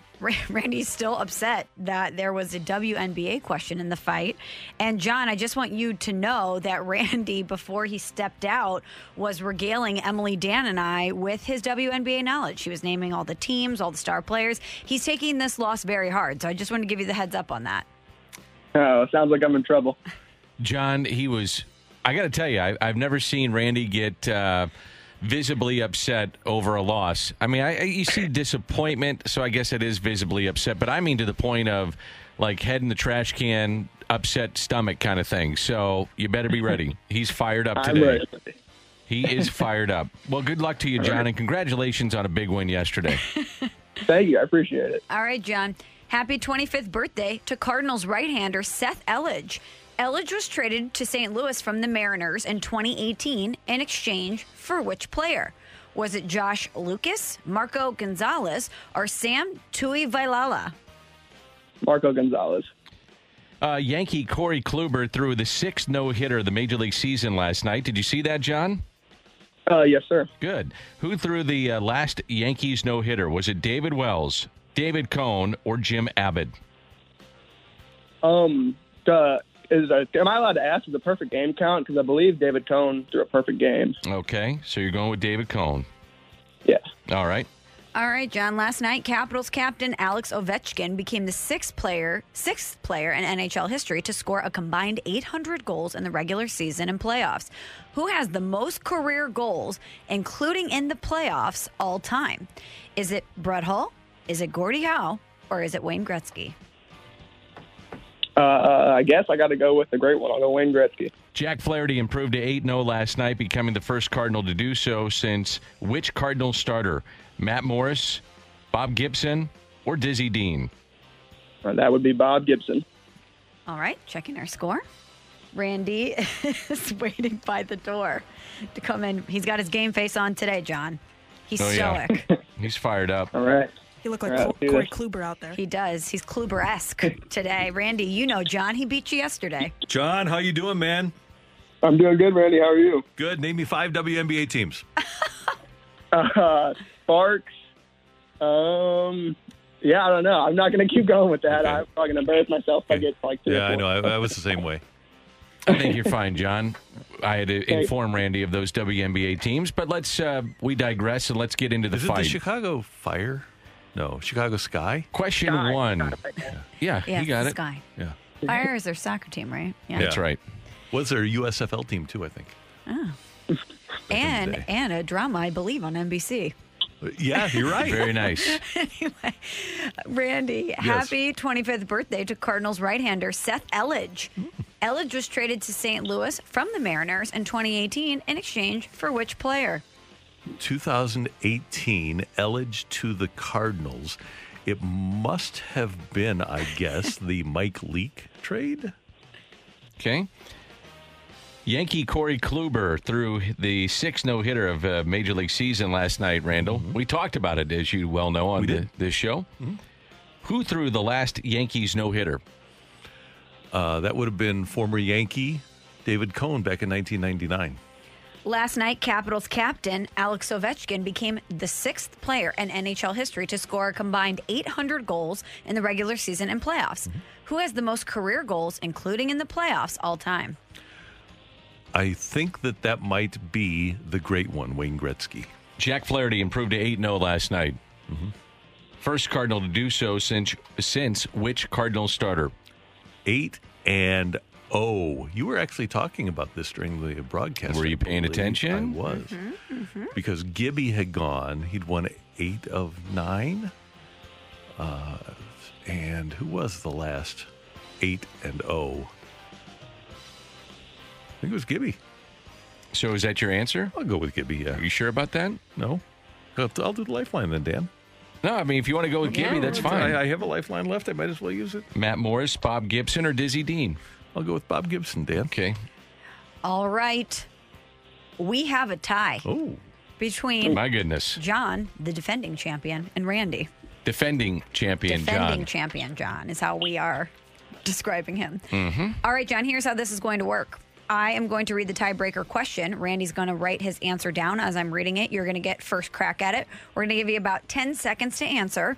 First person with the correct answer or closest to the pin wins, okay? Gotcha. Okay. Our tiebreaker question is this. How many goals did Jamie Rivers score in his N H L career? How many goals? seventeen. Oh, what was that, John? Uh, seventeen. Okay, Randy. Hmm. I'll go twenty-six. Emily, ring the bell. The winner and still champion of the fight, Average Joe Listener. The Fight, sponsored by Ryan Kelly and Hero Loan dot com. Check out how they help veterans and service members at the new and improved Hero Loan dot com. My goodness. Oh, John, you got my goodness out of Danny Mac. I love it. All right. Con- congratulations, John. You win again. You move on to face Randy yet again tomorrow. Let's When re- do you go into the Hall of Fame? If you win three times? Th- uh-huh. Three times. You go into the one oh one E S P N Hall of Fame. So John has a shot oh, wow. at it tomorrow. Wow. No, yeah, no there's pressure. A lot of them, too. If you go to the website, there's a Hall of Fame page there. Is that right? Isn't there three? Yeah. Yeah, I think yeah, it a- is three, John. Don't get ahead of yourself. Stay, stay in the moment. Right. Um, so Seth Elledge was traded to the Cardinals from the Mariners in twenty eighteen in exchange for Sam Tuivalala. Come on, Randy. Tui. Yeah, Tui got hurt in spring, and I think he's still a free agent. Uh, Yankee Corey Kluber threw the sixth no-hitter of the Major League season last night. Who threw the last Yankees no-hitter was David Cone back in nineteen ninety-nine. He did it against the Montreal Expos. Wayne Gretzky has the most career goals, including in the playoffs all time, one thousand sixteen. That's so stupid, isn't it? Unreal. It's just dumb. Ridiculous. Uh, Jack Flaherty improved to eight and oh last night. First Cardinals since Bob Gibson in nineteen sixty-five. I wasn't trying to talk you out yes, of it, Randy. No, I wasn't. Our tiebreaker question was this. How many goals did Jamie Rivers score in his N H L career? And it seems like John knows our teammates better than we do. Wow. Because he That's got shot it at you, right on the nose with seventeen. seventeen. He mm, got it. Time. So great job, John. We're going to talk to you tomorrow. All right. Thank you guys very much. Good job, John. John, going for it tomorrow. And when you go for the Hall of Fame, you don't get clues. So that'll be fun. Do you get a carrot cake if you win? Do you no, show up at his house you like you've done for others? No, that was Instagram followers, Steve. All right, well, different. just I'm throwing can, a little extra into it. You can follow Randy at R J Carriker. Maybe he'll give another yep. carrot cake away. Yep. Coming up, we're going to talk about the Blues and whether or not they can come back against the Avalanche. Jeremy Rutherford from The Athletic, our Blues insider, joins us next on one oh one E S P N. We're right back to the Carriker and Smallman podcast on one oh one E S P N. It's time for the Rutherford Report on one oh one E S P N. Anything you folks want to know about the fascinating world of pro hockey, here we go. Your Saint Louis Blues down two nothing in their first round series against Colorado following a six three loss last night. Michelle, Dan, Randy, and we go to the Brown and Crouppen Celebrity Line, and our Blues insider from The Athletic, Jeremy Rutherford, is standing by. J R, good morning. How you doing? Real good. Real good, guys. Well, you're doing better than the Blues then, and it just looks like the Blues and the Avalanche at this point through two games are just playing on different levels. Yeah, it's definitely the case. I mean, early on before the series, I wrote a piece, here's how the Blues can uh, beat the Avalanche, and pointed out uh, five things. I think after the first game you say, hey, look, their speed's killing, but here's where the Blues are making mistakes, and if they could just avoid these mistakes, they could be okay. But I think it at some point, it's not that we didn't know it before, but at some point you have to realize they're just ten notches above you in terms of everything they do. And I think when they come out and start to lay it on you pretty thick, you, you start to doubt yourself. You start to make plays that aren't characteristic and, and lead to uh, goals in the back of the net. So what I'm watching right now is just, like you said earlier, a champion team, a Stanley Cup team that is just doing what it takes to get the job done, and the Blues are just kind of reacting. J R, what's the latest on David Perron?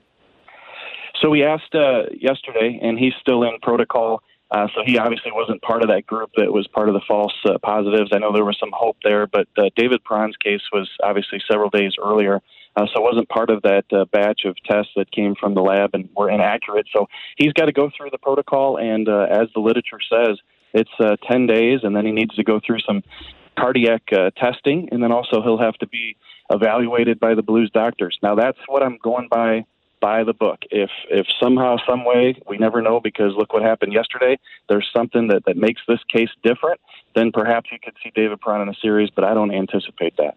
Okay, so what did you think of uh, the hit last night, and do you think his suspension is coming forward?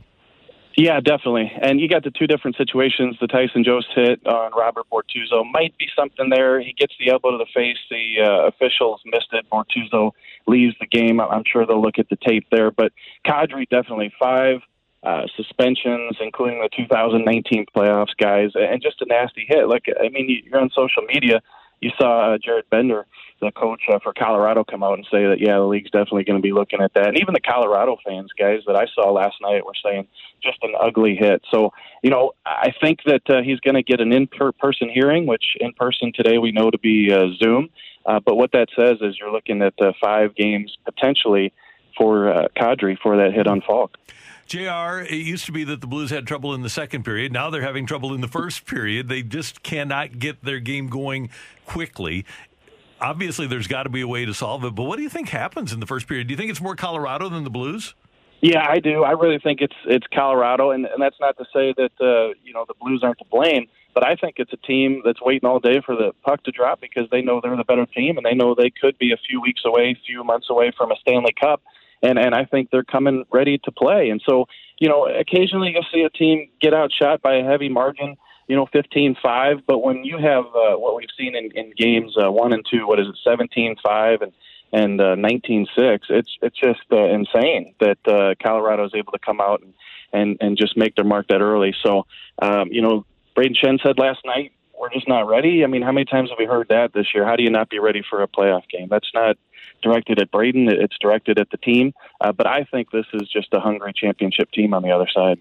Jared, Nathan McKinnon, hat trick last night. He has five goals and two assists so far in the series. How do the Blues stop him? Can they stop him?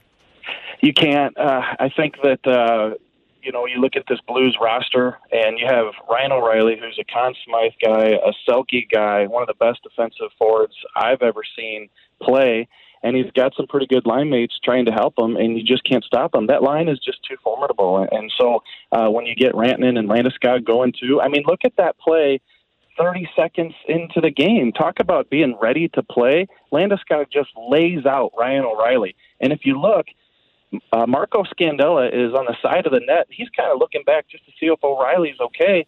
You guys were talking about lack of net front presence earlier. They don't have anybody in front of the net, and Marco's checking on O'Reilly while the play's going on, and, and the puck's in the back of the net. So to me, right now, you know, everybody talks about playoff Nate, and that's what it is right now with Nate McKinnon. All right, I'm a, I'm a Blues fan listening this morning that's a little doom and gloom. So tell me how the uh, Blues get back in this series. Well, it's it's going to be a situation where you're going to have to settle down. You're going to have to regain your composure. You're going to have to realize that uh, it is going to be tough to, to beat a team like this four out of five games, and you just got to play tomorrow night's game. And, you know, I know that's cliche, but that's what Craig Bruby's going to tell them. They had success with that in the past, Danny. Um, but, you know, I, I think that it's going to come down to executing when you have the chances. How many times in this series have we seen, you know, game one, Uh, Tarasenko's got a goal on his stick, misses. Uh, you know, so many situations where they, they have chances to put themselves in a good position and don't. The other thing, and I'll just be honest here, uh, you know, try, uh, Colorado's the better team for sure, and I don't usually typically uh, comment on the officiating because it goes back and forth, but I think you saw situations last night where it really affected the Blues. You had the uh, the no call on the pick, and then you get the hook on Barbashev, and, and now they've got a power play goal and, and a three nothing lead. So, you know, you hate to go into a game and say if the officiating is a little more even, but I do think that there have been some turning points in the first couple games last night, especially, that really hurt the Blues. J R, one thing for fans that were paying attention a couple of years ago and that have watched the last two games, one thing that is abundantly clear is that the Blues really miss an element like Alexander Steen, an element like Oscar Sundquist, an element like Jay Bomeister. And those are three players that, for the, for that particular uh, two thousand nineteen team, they were irreplaceable. But the Blues have to find a way to get those elements back. Obviously, Sundquist will, but they, they need to find guys that can do what those guys did, especially come this time of year. Yeah, you'll get Sundquist back, and, and you don't find those guys easy. Look, Alex Steen was fifteen years in the making, the experience that he gained, you know, uh, building his way up through the league. And, and so they definitely need players like that. But look at Alexander Steen, even in that two thousand nineteen year, he's on the fourth line. He's playing kind of a complementary role. He's really helping most in the leadership department.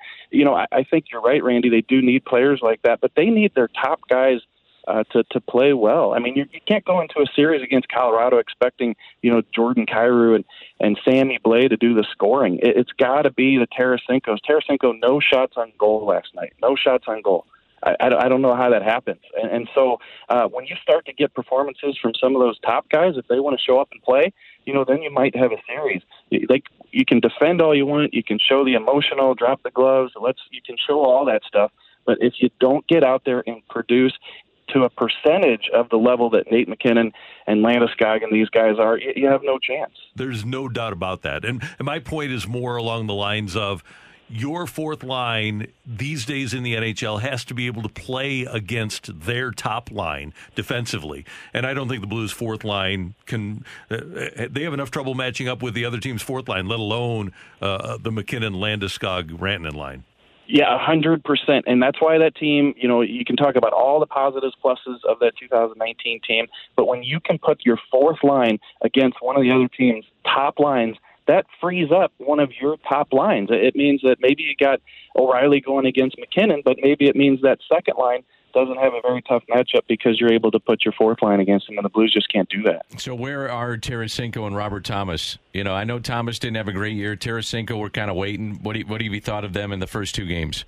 Yeah, two separate situations. That's a good question, but two separate situations. Tarasenko, he's he's a veteran. He knows what it takes. Uh, you, you can talk about the shoulder surgeries. You can talk about the limited games this year, but he's he's not skating. He's not engaged. He looked okay for a couple minutes, uh, you, you know, the first game, but nothing last night. Uh, Robert Thomas, to me, yeah, I still think he's going to be a good player. I think he's got a lot of learning to do, uh, but you just don't notice him. So those are two of several players who, who you really don't notice in the series right now, Dan. J R, great stuff as always, and we'll be reading your work at The Athletic, following you on Twitter at J P Rutherford. Thanks so much for the time, and we will talk to you soon. Yep, thanks a lot, guys. Talk to you later. That is Jeremy Rutherford from The Athletic on one oh one E S P N. You asked me last week, uh, Michelle was out, and we were talking about the game one or whatever it was going into Monday night, and um, and I mentioned those two guys, Tarasenko and Thomas. Somebody that you're maybe not expecting, that you know has it in them, has to play to their level of, I don't know if it's being elite, but very good. Like, yeah. you, you got to be really good because the Avalanche are so good, and they've kind of been non-existent. I'm like J R. I believe that Robert Thomas has an upside. I do, too. I also believe that we have experienced Vladimir Tarasenko's upside. Maybe so. I, I, my guess is that we've seen the best that he's going to have to offer as an N H L player. The upside has passed us by. Yeah, that's what I'm thinking. Coming up, the Cardinals, winners last night over the Pirates, and now they have the Cubs in town. And what would success be against Chicago this weekend? That's coming your way on one oh one E S P N. We're right back to the Carriker and Smallman podcast on one oh one E S P N.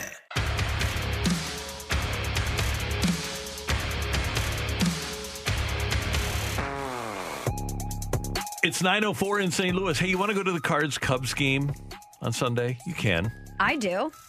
You'll be there. I'll be there. Yes. You are going. My first game of the season. Can't wait.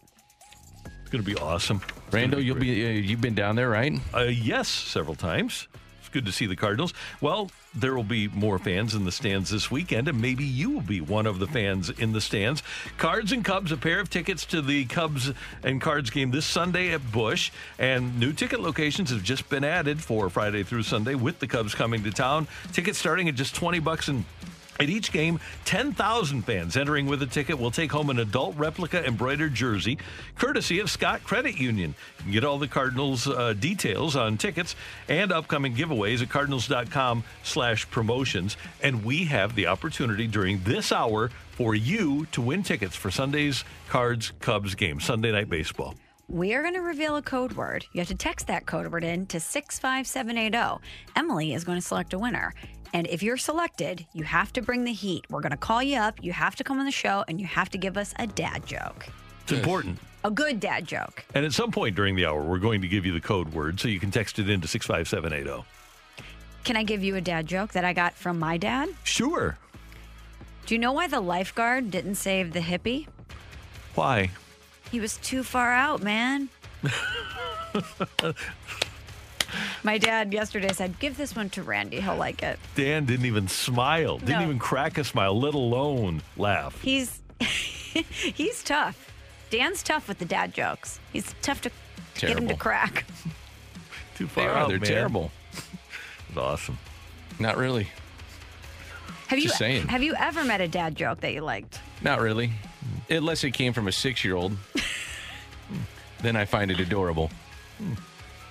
It needs to come from someone, I don't know, pre-puberty. A youth? Yeah. What do you call a guy with no arms and no legs that's in some leaves? All right, that's enough. Russell. Randy. What do you call a guy with no arms and no that's legs that's hanging joke. on a that's wall? That's just a dumb joke. Art. Uh, I'm done with this. Let's see. You're Killing Me Smalls is next. That'll we do be have, at nine fifteen. Darren Pang is coming up at nine thirty. Yeah, looking we're looking forward, forward to that. See yes. what his breakdown was last night. Yeah. So, uh, do you have something else? Yeah, what do you call a guy with no arms and no legs that is uh, in a hole? Doug. Doug. Uh, so, anyway, the Cardinals win last night, eight to five. Over the Pittsburgh Pirates. They're two and oh so far on the homestand. And now Mike Schilt and his team are going to welcome even more fans into the ballpark for the weekend series against the Cubs. Love it.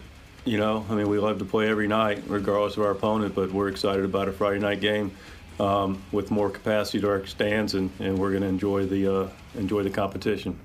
And now we have to savor the fact that the Cubs are coming to town, because we did not see the Cubs, as Dan has mentioned, did not see the Cubs in Saint Louis, even on T V last year. Can't believe that. It's amazing. Yeah, we'll look back on that, and that'll be one of the oddities of of so many of the baseball season pertaining to twenty twenty, sixty-game regular season, and the fact that I think it was nine games played between the two teams, and all were at Wrigley Field. Not wow. one in Saint Louis. Not one. And the Cardinals now with a three and a half game lead in the division, so they will end the series in first place. We'll come in here on Monday morning, and the Cardinals will still be in first place, and you can never go wrong putting more distance between yourself and the teams in your division. And if the Cardinals can take at least two out of three, and preferably three out of three, then they could have a pretty substantial lead over the Cubbies at the end of the weekend. And you got then the White Sox, mm-hmm. and I believe you go to Arizona and Los Angeles, so the Cardinals will see Tony La Russa for the first time as a White Sox manager in person next week. And then you head out west, some late-night games coming up. But um, I, I think Carl Ravitch hit it on the head. It's really interesting what the Cubs are going to do. It, you know, they, they said goodbye to Yu Darvish, who was second in the Cy Young vote last year.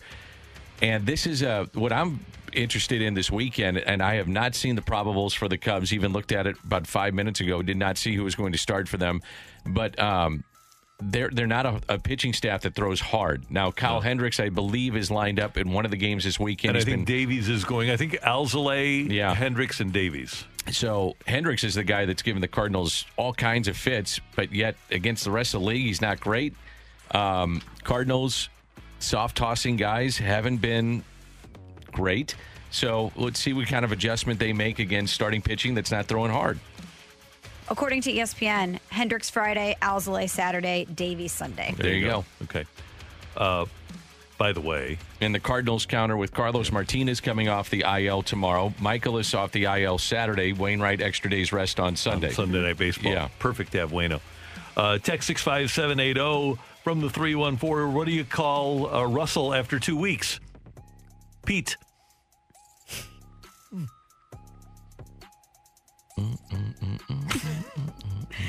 Oh, man. You got any more, Randy? What do you call a girl with no arms and no legs sitting on a court? Oh, man. These? Annette. hmm. Do you know anyone named Annette? I don't believe I do. I've never... Annette Benning. From Annette the... Benning. I've never met anyone named Annette. From the six one eight, what do you call twin brothers with no arms and no legs hanging on a wall? Kurt and Rod. Oh, this is terrible.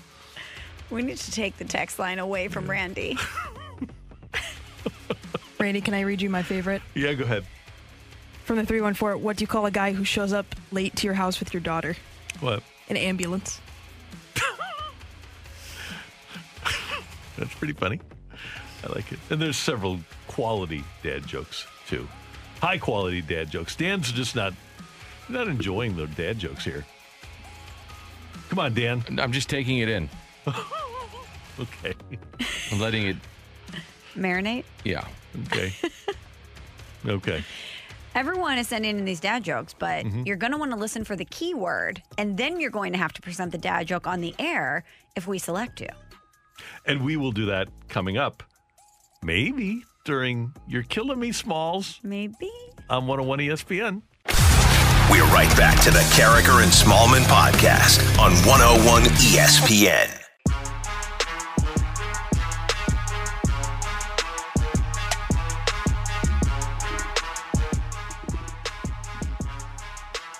Michelle Smallman, Dan McLaughlin, Randy Carriker. Uh, Michelle, Dan. It's You're Killing Me, Smalls time. Randy, is, move from on. From the three one four, where do pirates buy their hooks? Where? At the second-hand store. Since we're getting so many dad jokes, mm-hmm. shall we give out the code word? Let's do that. What is the code word for the Cards Cubs tickets? If you want to win tickets to the Cardinals Cubs game this weekend, you need to text in the word in honor of the great Danny Mac. Wow. Ad- adorable. Adorable. Adorable. Adorable. six five seven eight zero. Not adorbs, but adorable. That's right. No, my goodness. No, hell yes. It's adorable. And if you win, we'll just email you the tickets because that's the way the Cardinals are rolling right now. So that's a good thing. Mm-hmm. Digital tickets. Yeah. That's right. All right. It is time for... You're killing me, Smalls.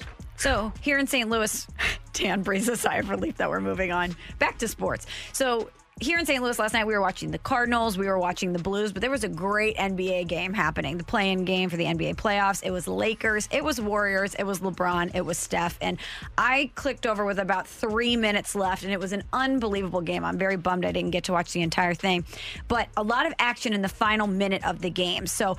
Right at about a minute left, LeBron James, he drove to the basket. He takes a hard foul to the face from Draymond Green, who poked him in the eye. There was a, a big spectacle after this. LeBron was getting the Visine in his eye. He was covering it. A lot of people were wondering if he was going to wear a patch or something, but the game resumed, and LeBron James did what LeBron James does. He hits a clutch three. It was his longest make of the season, and according to E S P N Stats and Info, it was the longest go-ahead shot in the final final three minutes of any game in his career, and the Lakers defeated the Warriors one oh three to one hundred off that three from LeBron. And I'm enjoying the play-in games, by the way. I, I like the I idea. Like I hope they keep doing it. Yeah. Um, I, I think it's something that is actually, you know, LeBron can complain, and it is complaining all he wants, but you know what? This is made for television, and if LeBron and others like having big checks in their pocket, then stop complaining. Play the games. And last night, you have the Warriors losing by three. Draymond Green, oh of five from the floor with two points. You, Draymond Green's one of the highest paid players in the league. He had a key spot in the end, too. They called an illegal screen on him mm-hmm. at the top of the key. Yeah, that wasn't good. Steph was great in the first half. They got to him in the second half a little bit in terms of how they changed the offense. And I was watching part of that game. But to the point of, of the play-in games, and I don't know what the appetite is for N B A here in Saint Louis. I'm assuming people follow the, the Saint Louis kids, but I think you will follow when games are on the line.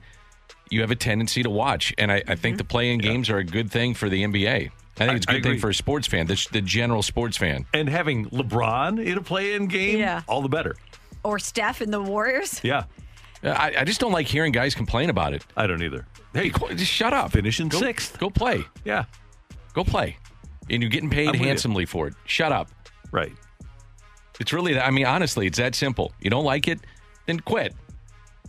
I, if you don't I, like it, you. quit. Uh, if, it's if, a play-in game. Yeah. People like it. It's good for your sport. General fan, the, the general fan is going to pay attention like me. Yeah.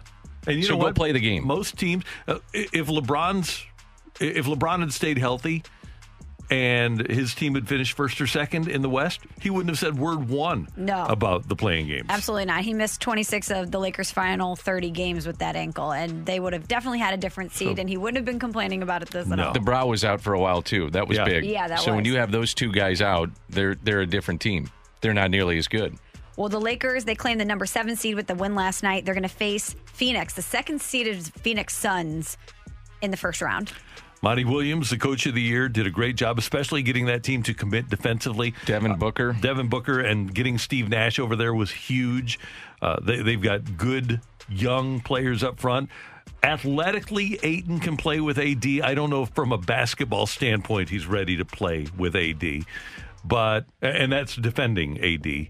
Uh, and they just don't use Ayton much offensively. They're a, Phoenix is a really talented young team. Hey, they finished with the number two seed in the West, but I don't think that they can hang with a healthy Lakers team. If the Lakers are healthy, I think they come out of the West. I, I'm with you. Yep. It feels like last night they might have been awoken from their slumber a little bit, too. Yeah. It feels like I think getting LeBron back will do that. Yeah, yeah. Getting LeBron back will do that. You get you. those two guys together, and like we said, you're an average team. Now you go to elite. Yeah. Two yes. of the best players in the world. Um, not to mention Bradley Beal and the Wizard Wizards versus the Pacers here on one oh one E S P N tonight. Pregame at six thirty. There you go. There you go. A little N B A action. Can't wait. Tonight. You're killing me, Smalls. It's been speculated for three weeks, but now it's official. The Jags have signed former Heisman Trophy winner Tim Tebow to a one-year deal. He's going to play tight end for the Jags. It doesn't get any better than Tim Tebow being in the N F L, kids. And the N F L has just missed the boat for the last eight years. Eight years he's been away. Yeah, he has. And has not played the position of tight end. No, but pursuing baseball, by the way. That's right. Yeah. Two sports meandering star. in the in the minor leagues with the Mets. Yeah. So I'm going to give you three guys. Uh, well, hold on now. Let me let me just yeah. throw this at you. I can tell you this, in being down in Florida, when Tim, Tim Tebow was announced to go into the lineup of a uh, spring training game against the Cardinals, it sold out within hours. Really? He is such a draw because of his college time in Florida that if you're the Jaguars, I can understand, and you're Urban Meyer, I understand what the uh, draw would be to bring him in and maybe promote your product. Now, from the football side, he can't play. No. So now you're you're giving reps to a guy that cannot play, can't play the position. There's others that are more deserving, and he shouldn't be on the field. That's true. I wonder if, and I don't know if they have one or two preseason games this year because there's only three. And you would watch if he was in there. He if goes in in a third down situation. You, what are you going to do? You turn the T V? You're going to watch. If you're from that state and the allure isn't there with Trevor Lawrence, you say, hey, I might get a chance to see Tim Tebow play. People that went to all those Florida games where Tebow won the national championship. That's my point. They'd be able to sell a few tickets. Right. Now, uh, start one, cut one, and... Bench. Bench one. Gronk, Kelsey, Tebow. Oh, well, I think I'm going to start Kelsey. I'm going to bench Gronk, and I'm going to cut Tebow. Oh, come on. I'm starting Gronk. Kelsey would be off my bench, and Tim Tebow is not even my option at three. Whatever three is. Because Cut. I know Cut. that injuries happen in football, and because I know that Tim Tebow is a tremendous healer, I am going to start Kelsey, I am going to bench Tebow, and I'm cutting Gronk. You is know Tim right? Tebow can put his hand on your head and heal you. It's happened before. I think I'd rather talk about dad jokes. Well, I have a fun story for you. You're killing me, Smalls. This is a headline that caught my attention. I wanted to bring it to you guys. So airlines are considering weighing people at the gate because Americans are getting fatter and airline carriers are concerned about the weight and balance of the aircraft. They want to uh, assure that the limits are being met. And this is done for safety. Yes, in regards to the safety of the plane. And so they're considering weighing people at the gate. Um, I saw a segment on this on the news last night. I don't know which news station I was watching. And they were asking primarily women about this, mm, and the women yeah. were very upset about it. The men that they, uh, they kind of did like a survey. Men were like, yeah, whatever. I'm happy to get on a scale. You know, bigger guy, smaller guy, it didn't matter. The women, though, were like, uh-uh, I ain't doing it. That makes sense. Yeah. yeah. I wonder if that would stop people from flying because they wouldn't want to get weighed in at the gate. I would think so. Yeah. I think it also could be a wake-up call for people. Not everybody weighs themselves every day. Mm-hmm. I, I judge myself on if my pants fit. That's my barometer, uh-huh. right? And I wonder how many people would step on the scale at the airport and say, what, two thirty-five, what? And I wonder how many people would not be allowed on a plane. Oh, that would be. That'd be embarrassing. Well, really I think this bad. is more about trying to get a idea of a study yes. of what people weigh. So it wouldn't be like you're not going to get on the plane, but do we need to make seats bigger and as well Uh, the weight of the plane, you know, concerning individuals and luggage for safety reasons. And that's what they're talking about. They said the information will be kept confidential out of view of the public. So it's not like you step on a scale and there's a big a digital reading above you that says passenger Carriker and seat thirteen F mm. weighs this. Now, that would be a little rough on people. That would be. That would be brutal. Yeah. I agree. Yeah. Miss Smith at three eighty-five is checked into row fourteen. That ain't going to happen. Seat B. Yeah, yeah, middle seat. Middle yeah. seat. By the way, if you just Google Tebow heals man, it happened in two thousand sixteen Arizona Fall League. Tebow signing autographs. This is a tweet. Fan has what looks like a seizure, not moving. Tebow puts his hand on him and says a prayer. Man breathes.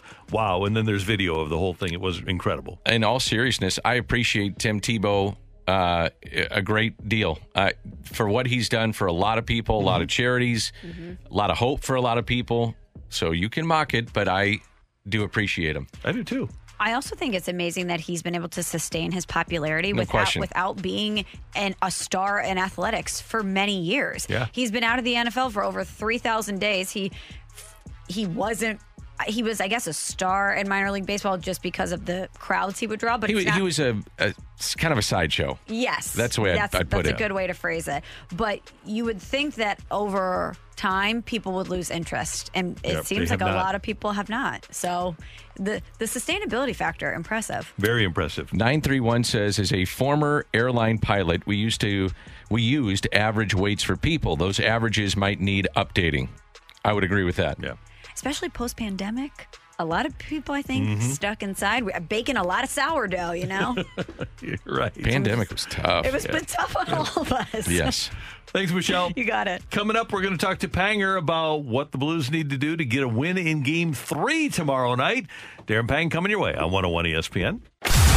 We're right back to the Carriker and Smallman podcast on one oh one E S P N.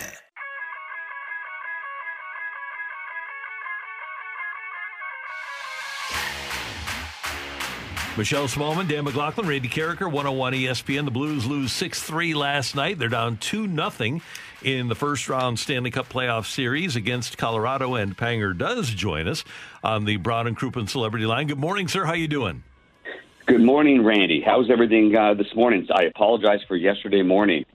Uh, we completely understand. Were you doing something with Bruce the dog? A little Cavapoo. Oh, yes, he's a little, uh, he's probably...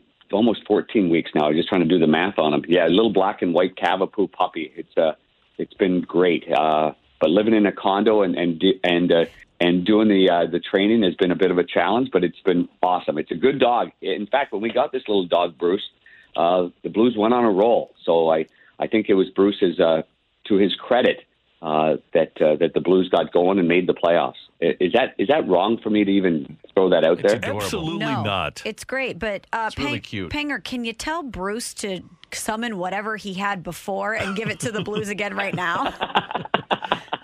It's funny. Jordan Binnington and I go back and forth. You got a little Cavapoo. It's a little brown and white one, and named Biggie.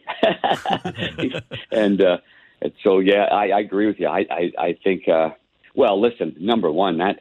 That that team's a heck of a team. We knew that going in here, that this was not going to be easy. I mean, they've they've done this to a lot of teams all year long, and uh, I thought I, I think though that the Blues um, they're just so darn resilient. Easily could have packed that game in last night, and uh, yet they didn't. They lose Bortuzzo, they lose Falk on a, on a nasty hit, and yet they still keep plugging away. They've got such great pride and.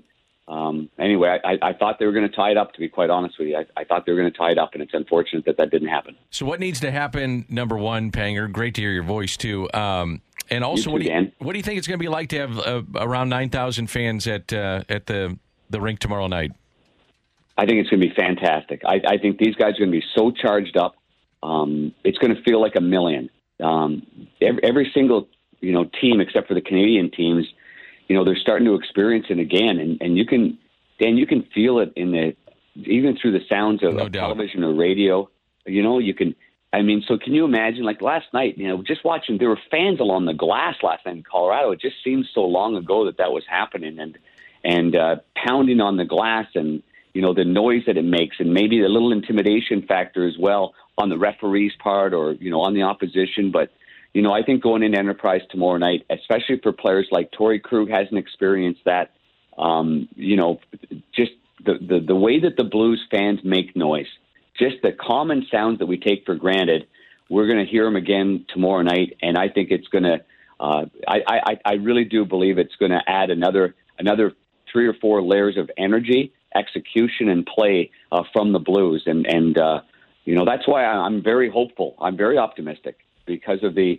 wherewithal that the Blues have inside them, that uh, that they can come back and, you know, even up this series. They lost two on the road. All you have to do is win two more uh, back at home ice, and you've, you've basically evened it up here. Panger, the M O of this club has been to dominate possession time in the offensive zone. Why has it been so difficult in these last two games? They stop you rather quickly, don't they? They, they, um, they they've done a nice job of that. The, the, for me, the Blues... when they're on their game, they're they're well connected. For example, the, the fourth line, uh, the Clifford, uh, Sanford, Blais line. You know, when they got into the offensive zone, they were really heavy on pucks. They didn't lose any battles, and they actually have been the only line for me that's been really consistent in doing that.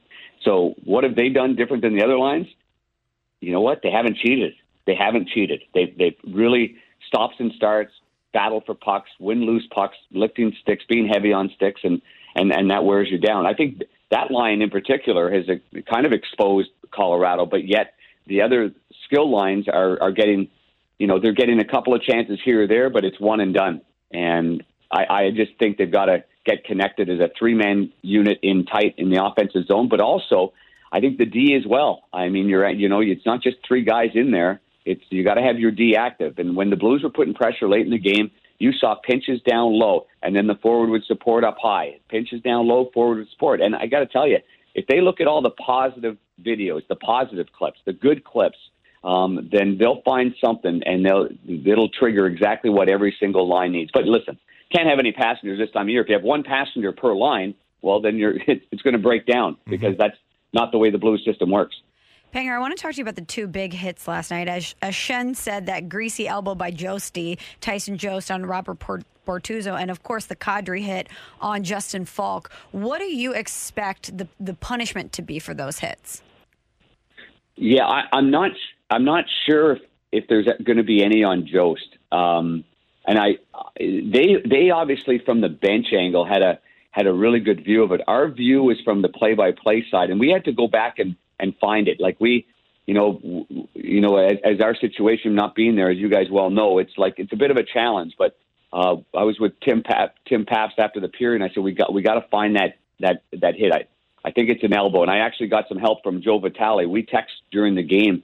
Um, you know, if you see something that the other guy doesn't see, you know, just trying to help out. And he said, I think it was an elbow. So we, we traced it back. And, you know, at first glance, I, I didn't think it was a violent elbow. That's just me. Uh, but it was an elbow to the head. I mean, uh, you know, I I'm not I don't think there was an intent to elbow him in the head, but there was an elbow. So the next one by Kadri, I, I, I've seen this movie before, and you know he's been he's been suspended five times.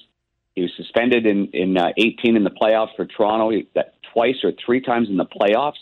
Um, to me, it was a it, it it wasn't the worst hit I've ever seen in my life, but it was a bad hockey play. Now it's. Uh, It, Bernie Federico and I had this discussion after it. Like in our day, uh, you you know, you go back to the bench to better better keep keep your head up, uh, and the other guy would have been applauded by his teammates. But it's changed now. It's not that way anymore. It's up to the hitter, the responsibility of the hitter, uh, drilling a guy in a real vulnerable spot. He's shooting a puck. How can he have his head up in that situation? He's in the middle of firing the puck. In fact, he released the puck. So I don't like the hit whatsoever, and I believe that he will get suspended. I was watching the game last night, Panger, and I, I was talking with these guys about traffic in front for both Jordan Binnington and trying to create traffic in front on the other end. Would you agree with that, that that's got to change? It sure is good on the Colorado side, uh, Dan. they, they're, you, when the play develops, Dan, you you see the puck carrier, McKinnon or, or whomever, and we're mesmerized by him. But in the meantime, those other guys are meat and potatoes. I mean... Rantanen's huge at six foot four. Landeskog's two hundred twenty pounds. They beeline it right to the front of the net. I mean, there's no shying away or, or going to the outside and looking for some hopeful little Sedin-like redirection. I mean, they're, you know, they're they're awesome at what they do, and and you know their mentality has been that for a few years, and now they're clicking. So the Blues aren't even given a chance to box them out. They get there so fast, and, and the Blues on the other side of it, again, the Clifford line, they're getting to the front of the net. Uh, you know, but take no offense to them, but they don't quite, you know, they're not quite the skill line of that top line of the Colorado Avalanche. So between Donskoy and and and Rantanen and uh, and Landeskog, uh, they're they're they're paying a price. Belmar, they're paying a price and going to the front of the net, and I think the Blues could take a page out of that. And ultimately, Panger, tomorrow night with that crowd, you expect some early energy because the starts for the Blues have they've been less than stellar. Yes, I agree with you on that. I mean, you can't start a playoff game and give up a goal right off the hop, or you can't start a period like the game one in the third period in a one one game where your goalie's standing on his head and, and you give up a, a real poor, uh, poorly executed defending goal thirty seconds in, and then you give another one, what, a minute and a half after that. So your preparation's everything, coming out flying, uh, knocking them right on their socks, uh, using that energy, um, you know, getting some big hits, but don't run around to get those big hits. So, but I do believe, Randy, that that I, I'm really looking forward to that that opening. You know, you're talking about the the uh, the anthem, the warm up, uh, the the puck dropped right off the hop, and I, I, I think the Blues will have a, a ton of energy for this one now. Keep in mind, uh, you know, we're going to have some changes on the blue line. I I, I don't know what, what's going to happen with Justin Falk and Robert Bortuzzo, but I I just have to anticipate, and I'm not trying to play doctor, but I have to anticipate that they wouldn't be available for the game tomorrow night. Yeah, definitely. Panger, always great to hear your voice. Thanks so much for taking some time with us. We do appreciate it. We'll be tuned in tomorrow night for Game three. Yeah, my pleasure, guys. You guys have a great morning, and thanks for having me on. Thank you. That is Darren Pang, Blues analyst on Bally Sports Midwest, and he joins us every week here on one oh one E S P N. Coming up, we're going to cross things over, and we're going to give away some Cardinals tickets next on one oh one E S P N. We're right back to the Carriker and Smallman podcast on one oh one E S P N.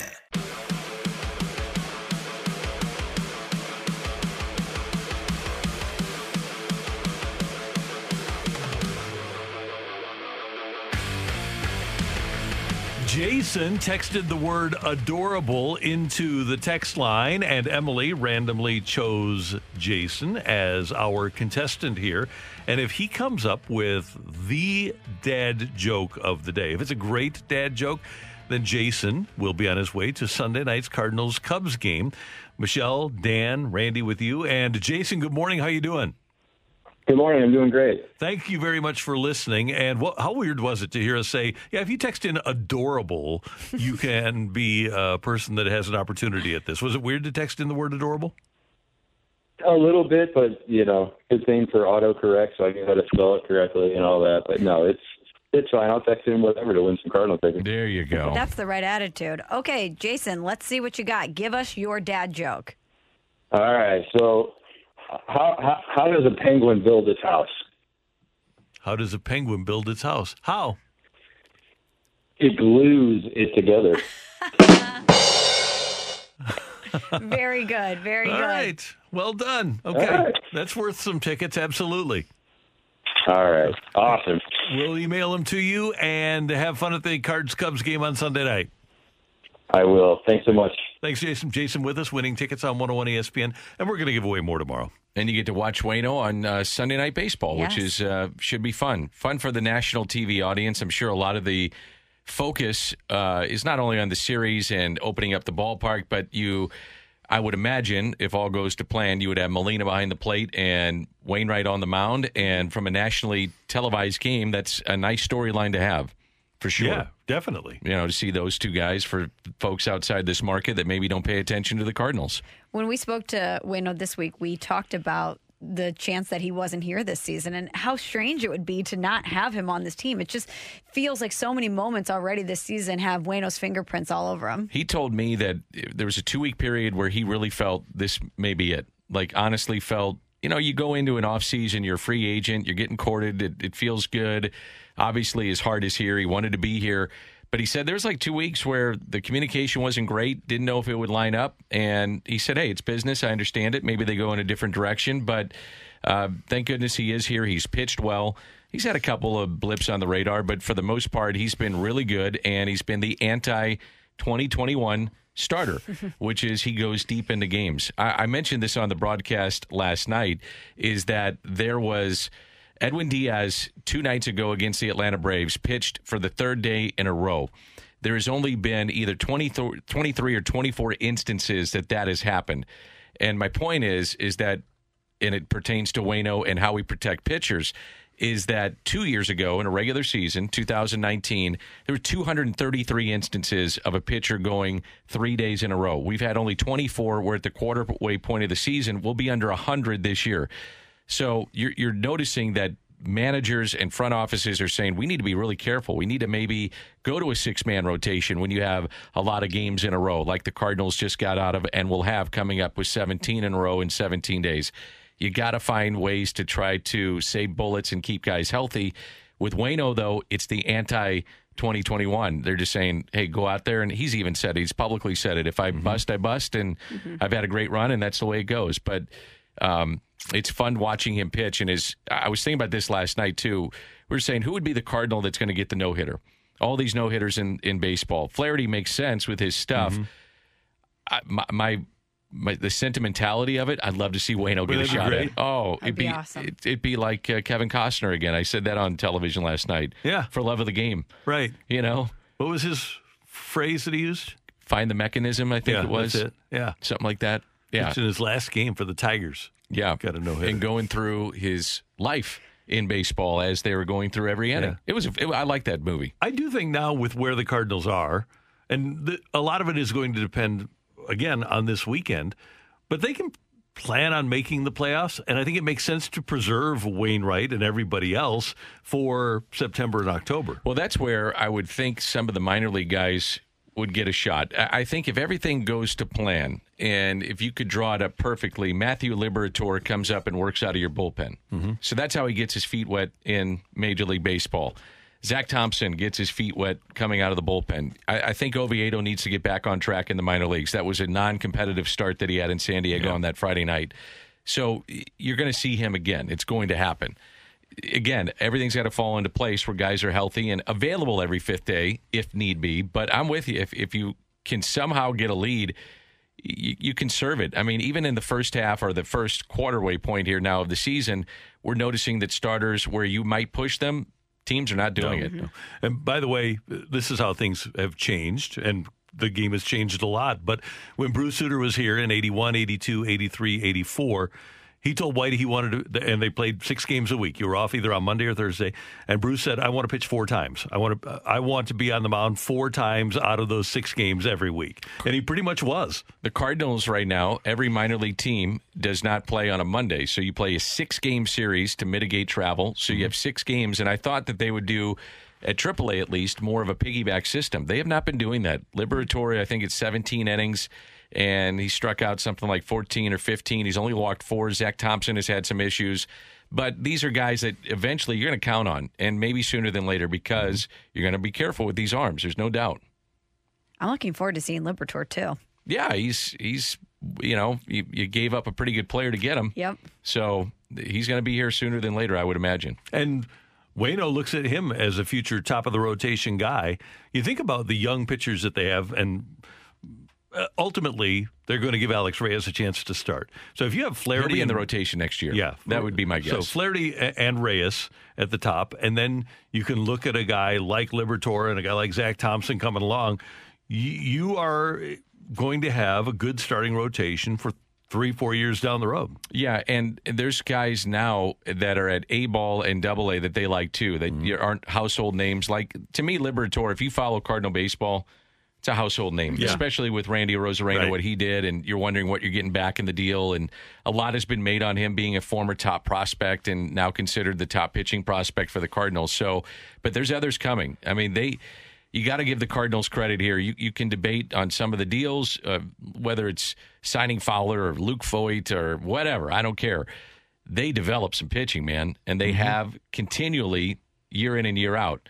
Now we'll see if they are making the right choices with their outfielders and if they can stay healthy and put together some solid years. Bader, to me, has been a difference maker for this team when he's come back. O'Neill has eight home runs. Dylan Carlson could be the rookie of the year. So yep. you got to like what you and have Tommy in your outfield. Edman. And Tommy Edman. And Tommy in, Edman. In right field at, uh, I think, about eighty-five, ninety-four, ninety-five innings, something like that, and and played above average defense. So they've done a good job with that. Very, very good job. We're looking forward to having you back with us tomorrow, but you're on for another hour. What do you have coming up? Phil Gardner, uh, oh, former manager, and uh, Scrap Iron, great player on the seventy-nine We Are Champion, and We Are Family, I should say, nineteen seventy-nine Pittsburgh Pirates. So he's coming up.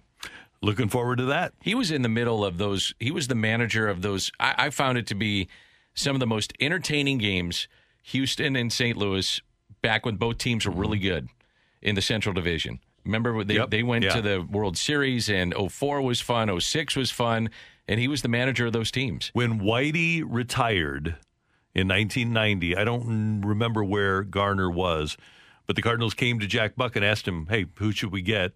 And they already it was already set up that Torrey was going to be the guy, but somebody else came to Jack, and he said, you should hire Phil Garner. Yeah. And he was a really good Major League manager. Did a great job. And a, he was on those A's teams that were a dynasty. Yes. So he, he was a fun guy. He'll be fun to have on the show. He's a he's a fun guy to listen to. Well, I want to ask him from a player's perspective, because he played in a fun era of baseball in the seventies and then managed. and then manage in the mid two thousands to what what does he think about baseball now? Yeah. You know, he gives you both both looks at it because, you know, analytics were kind of trickling in a little bit when he was managing, and now it's prevalent. It's every day. Um, so I, I just wonder, you know, does he enjoy the game? Does he watch it? What What's happening with him? It'll be interesting. We're yeah. looking forward to it. A great job today by our producer engineer, Emily Butcher. Thank you. Thank you. And Michelle, this was fun, as it always is. It was. I'll see you guys tomorrow. We will be back at it tomorrow. We thank you for tuning in, texting in, and being a part of the show. Till tomorrow morning at seven.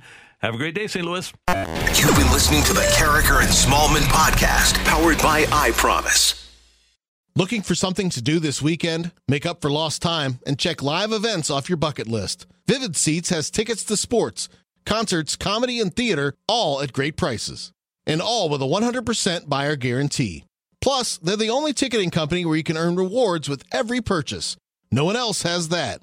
Visit vivid seats dot com or download the app today and use Ticket Now for ten dollars off your first one hundred dollars purchase. Vivid Seats. Experience it live. Here's the lowdown on lowering bad cholesterol from Lecvio. Lowering bad cholesterol is hard, but you could do hard. You lived through five fad diets, eleven sleep training nights, nine mediocre middle school recitals, one heart attack. And with Lecvio, you can lower your bad cholesterol and keep it low with two doses a year after two starter doses. Prescription Lecvio and glycerin is given by a doctor for people with known heart disease on a statin with diet who need more help lowering bad cholesterol. Common side effects were injection site reaction, joint pain, urinary tract infection, diarrhea, chest cold, pain in legs or arms, and shortness of breath. Results may vary. Learn more at lecvio dot com. or call one eight three three, five three seven, eight four six two. Ask your doctor about Lecvio. That's L E Q V I O. Lower, longer, Lecvio.